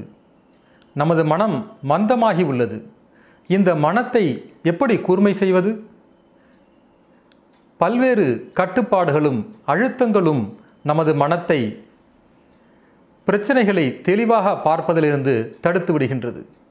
ஆக நம் மனத்தை நாம் கூர்மையாக்கினால் ஒழிய நமது பிரச்சனைகளை நாம் எதிர்கொள்வது என்பது சிறிது கடினமான விஷயம்தான். மனிதன் மனிதகுலத்தில் பல நூற்றாண்டுகளாக பல்வேறு விஞ்ஞான கண்டுபிடிப்புகளையும் பல்வேறு அற்புதங்களை நிகழ்த்தியிருக்கின்றான். ஆனால் அவனுடைய மனத்தில் உள்ள பிரச்சனைகளை அவனால் இன்றளவும் தீர்க்க முடியவில்லை. ஏன்? ஏன் என்று விசாரணை செய்வோமா? இது உங்களுடைய வாழ்க்கை. இது நம் வாழ்க்கை. நம் வாழ்க்கையில் நாம் பேசும் நாம் காணும் பிரச்சனைகளை விஷயங்களை நாம் ஆழ்ந்து சென்றோம் என்றால் அதை மிக தீவிரமாக அலசினோம் என்றால் பின்பு அதற்கு ஒரு வழி கிடைக்கும். நாம் நம்பிக்கை மட்டுமே சார்ந்து கொண்டு அனைத்தும் சரியாகிவிடும் என்று இருந்து விடுவது நம் புத்தியை நம் மனத்தை மந்தமாக்கிவிடும். நாம் கேட்பது நமக்கு விடுதலை இருக்கின்றதா? நாம் கூறும் விடுதலை அரசியல் விடுதலை அல்ல பொருளாதார விடுதலை அல்ல மற்றும் பிரச்சனைகளிலிருந்து விடுதலை அதாவது நாம் நம் பிரச்சனைகளை அணுகுவதற்கு முழு விடுதலையுடன் அதை பார்க்க முடிகின்றதா? அல்லது சமுதாயம் என்ன சொல்லுமோ? ஆசான்கள் என்ன சொல்வார்களோ? இல்லை நம் சார்ந்தவர்கள் என்ன சொல்வார்களோ? என்ற கட்டுப்பாடுகளின் ஊடாக அதை பார்க்கின்றோமா? நாம் பொறாமை கோபம் துக்கம் துன்பம் கவலை இது மாதிரியான உணர்வுகளில் மூழ்கி போய்விட்டுகின்றோம். அந்த உணர்வுகளிலிருந்து வெளிவதற வெளிவருவதற்கு நாம் பல முயற்சிகளும் செய்து வருகின்றோம். ஆயினும் அந்த முயற்சிகள் பலனளிக்கவில்லை. ஏன் பலனளி பலனளிக்கவில்லை? நீங்கள் கேட்கலாம் எப்படி அதிலிருந்து வெளியாவது? நீங்கள் கேட்கலாம் என்னுடைய புனித நூலில் அதை பற்றி கூறியுள்ளார்கள். அந்த புனித நூலை கொண்டு நான் என்னுடைய பிரச்சனைகளை தீர்த்து கொள்வேன். காலம் அதற்கு விடையளிக்கும். காலத்தின் மூலம் அதற்கு நான் விடை காண்பேன் என்பீர்கள். இவையெல்லாம் உங்களுக்கு நிரந்தர தீர்வை தருமா? அப்படி தந்திருந்தால் நீங்கள் மீண்டும் மீண்டும் அந்த சூழலில் அந்த சிக்கலில் ஏன் சிக்கிக்கொள்கிறீர்கள்? ஆக உங்களுடைய மனம் விடுதலை இல்லாமல் சுதந்திரம் இல்லாமல் அதற்கு தெரிந்த விஷயங்களில் அது கற்று தேர்ந்ததாக நினைத்து கொண்டிருக்கும் விஷயங்களில் ஆழ்ந்து உண்மையை பார்க்க மறுக்கின்றது. ஆக நாம் சொல்லும் விடுதலை என்பது சந்தேகிக்க கேள்வி கேட்கவும் இருக்க வேண்டிய விடுதலை. இந்த சந்தேகமும் இந்த கேள்வியும் உங்களுடைய வாழ்க்கையை அப்படியே ஏற்றுக்கொள்வதிலிருந்து விலகி தீவிரமாக உங்கள் பிரச்சனைகளில் உள்ளே புகுந்து அதை ஆராய்ந்து அதன் அடி வரை சென்று அதனை புரிந்து கொள்ள முயற்சி செய்வதாகும். அப்பொழுதுதான் முழுமையான விடுதலை கிடைக்கும். இன்னும் சிலர் சொல்லலாம் நான் கோபப்பட்டு கொண்டிருக்கின்றேன். எனக்கு கோபம் வரவழைத்து விடுகிறார்கள். போக போக இந்த கோபத்தை நான் வெற்றி கொள்வேன். கோபத்தை நீங்கள் வெற்றி கொள்ளலாம் என்று நினைப்பது உங்களுடைய அறிவு திறமையின் மீது நீங்கள் வைத்திருக்கும் நம்பிக்கை. உங்களுடைய அறிவினால் பகுப்பாய்வினால் அந்த கோபத்தை வெற்றி கொள்ள முடியுமா? அப்படி கொண்டிருந்தால் மீண்டும் ஏன் உங்களுக்கு அந்த கோபம் வருகின்றது? ஆக அந்த கோபம் என்ற உணர்வை நீங்கள் பெயரிட்டு அழைப்பது அந்த உணர்வுகளை நீங்கள் முழுமையாக கவனிக்கவில்லை முழுமையாக சந்திக்கவில்லை என்பதே அர்த்தமாகின்றது. நீங்கள் ஒரு சுதந்திரமான மனத்தை கொண்டிருந்தாலே நீங்கள் ஒரு விடுதலை பெற்ற மனிதர் என்று கூற முடியும். அப்பொழுது ஒவ்வொரு நகர்வுகளும் உங்கள் எண்ணங்களில் ஓடும் ஒவ்வொரு நகர்வுகளையும் உங்கள் மனம் பேசும் பல்வேறு விஷயங்களை நீங்கள் எந்த ஒரு நிர்பந்தமும் இல்லாமல் எந்த ஒரு கட்டுப்பாடும் இல்லாமல் எந்த ஒரு ஒப்பீடும் இல்லாமல் அதை பார்க்க முடியும். நமது மனம் எப்பொழுதும் ஒப்பிட்டு பார்த்தே தோல்வியடைகின்றது. நான் இப்படி இருக்கின்றேன் நாளை இன்னும் சிறந்தவனாக ஆகிவிடுகின்றேன். இப்படியாக உங்கள் மனம் தன்னைத்தானே ஏமாற்றிக் கொள்கிறது காலத்தின் மூலமாக அதை பிரச்சனைகளை அணுகலாம் என்று நினைத்து கொண்டிருக்கின்றது. ஆக நீங்கள் உங்கள் பிரச்சனைகளை ஏன் அதை முழுமையாக பார்க்க முடிவதில்லை?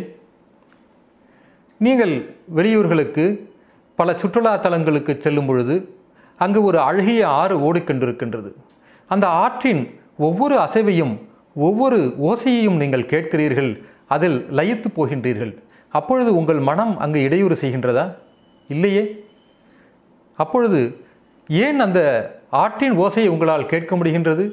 உங்களுடைய பிரச்சனைகளின் முழு ஆழத்தையும் உங்களால் செல்ல முடிவதில்லை.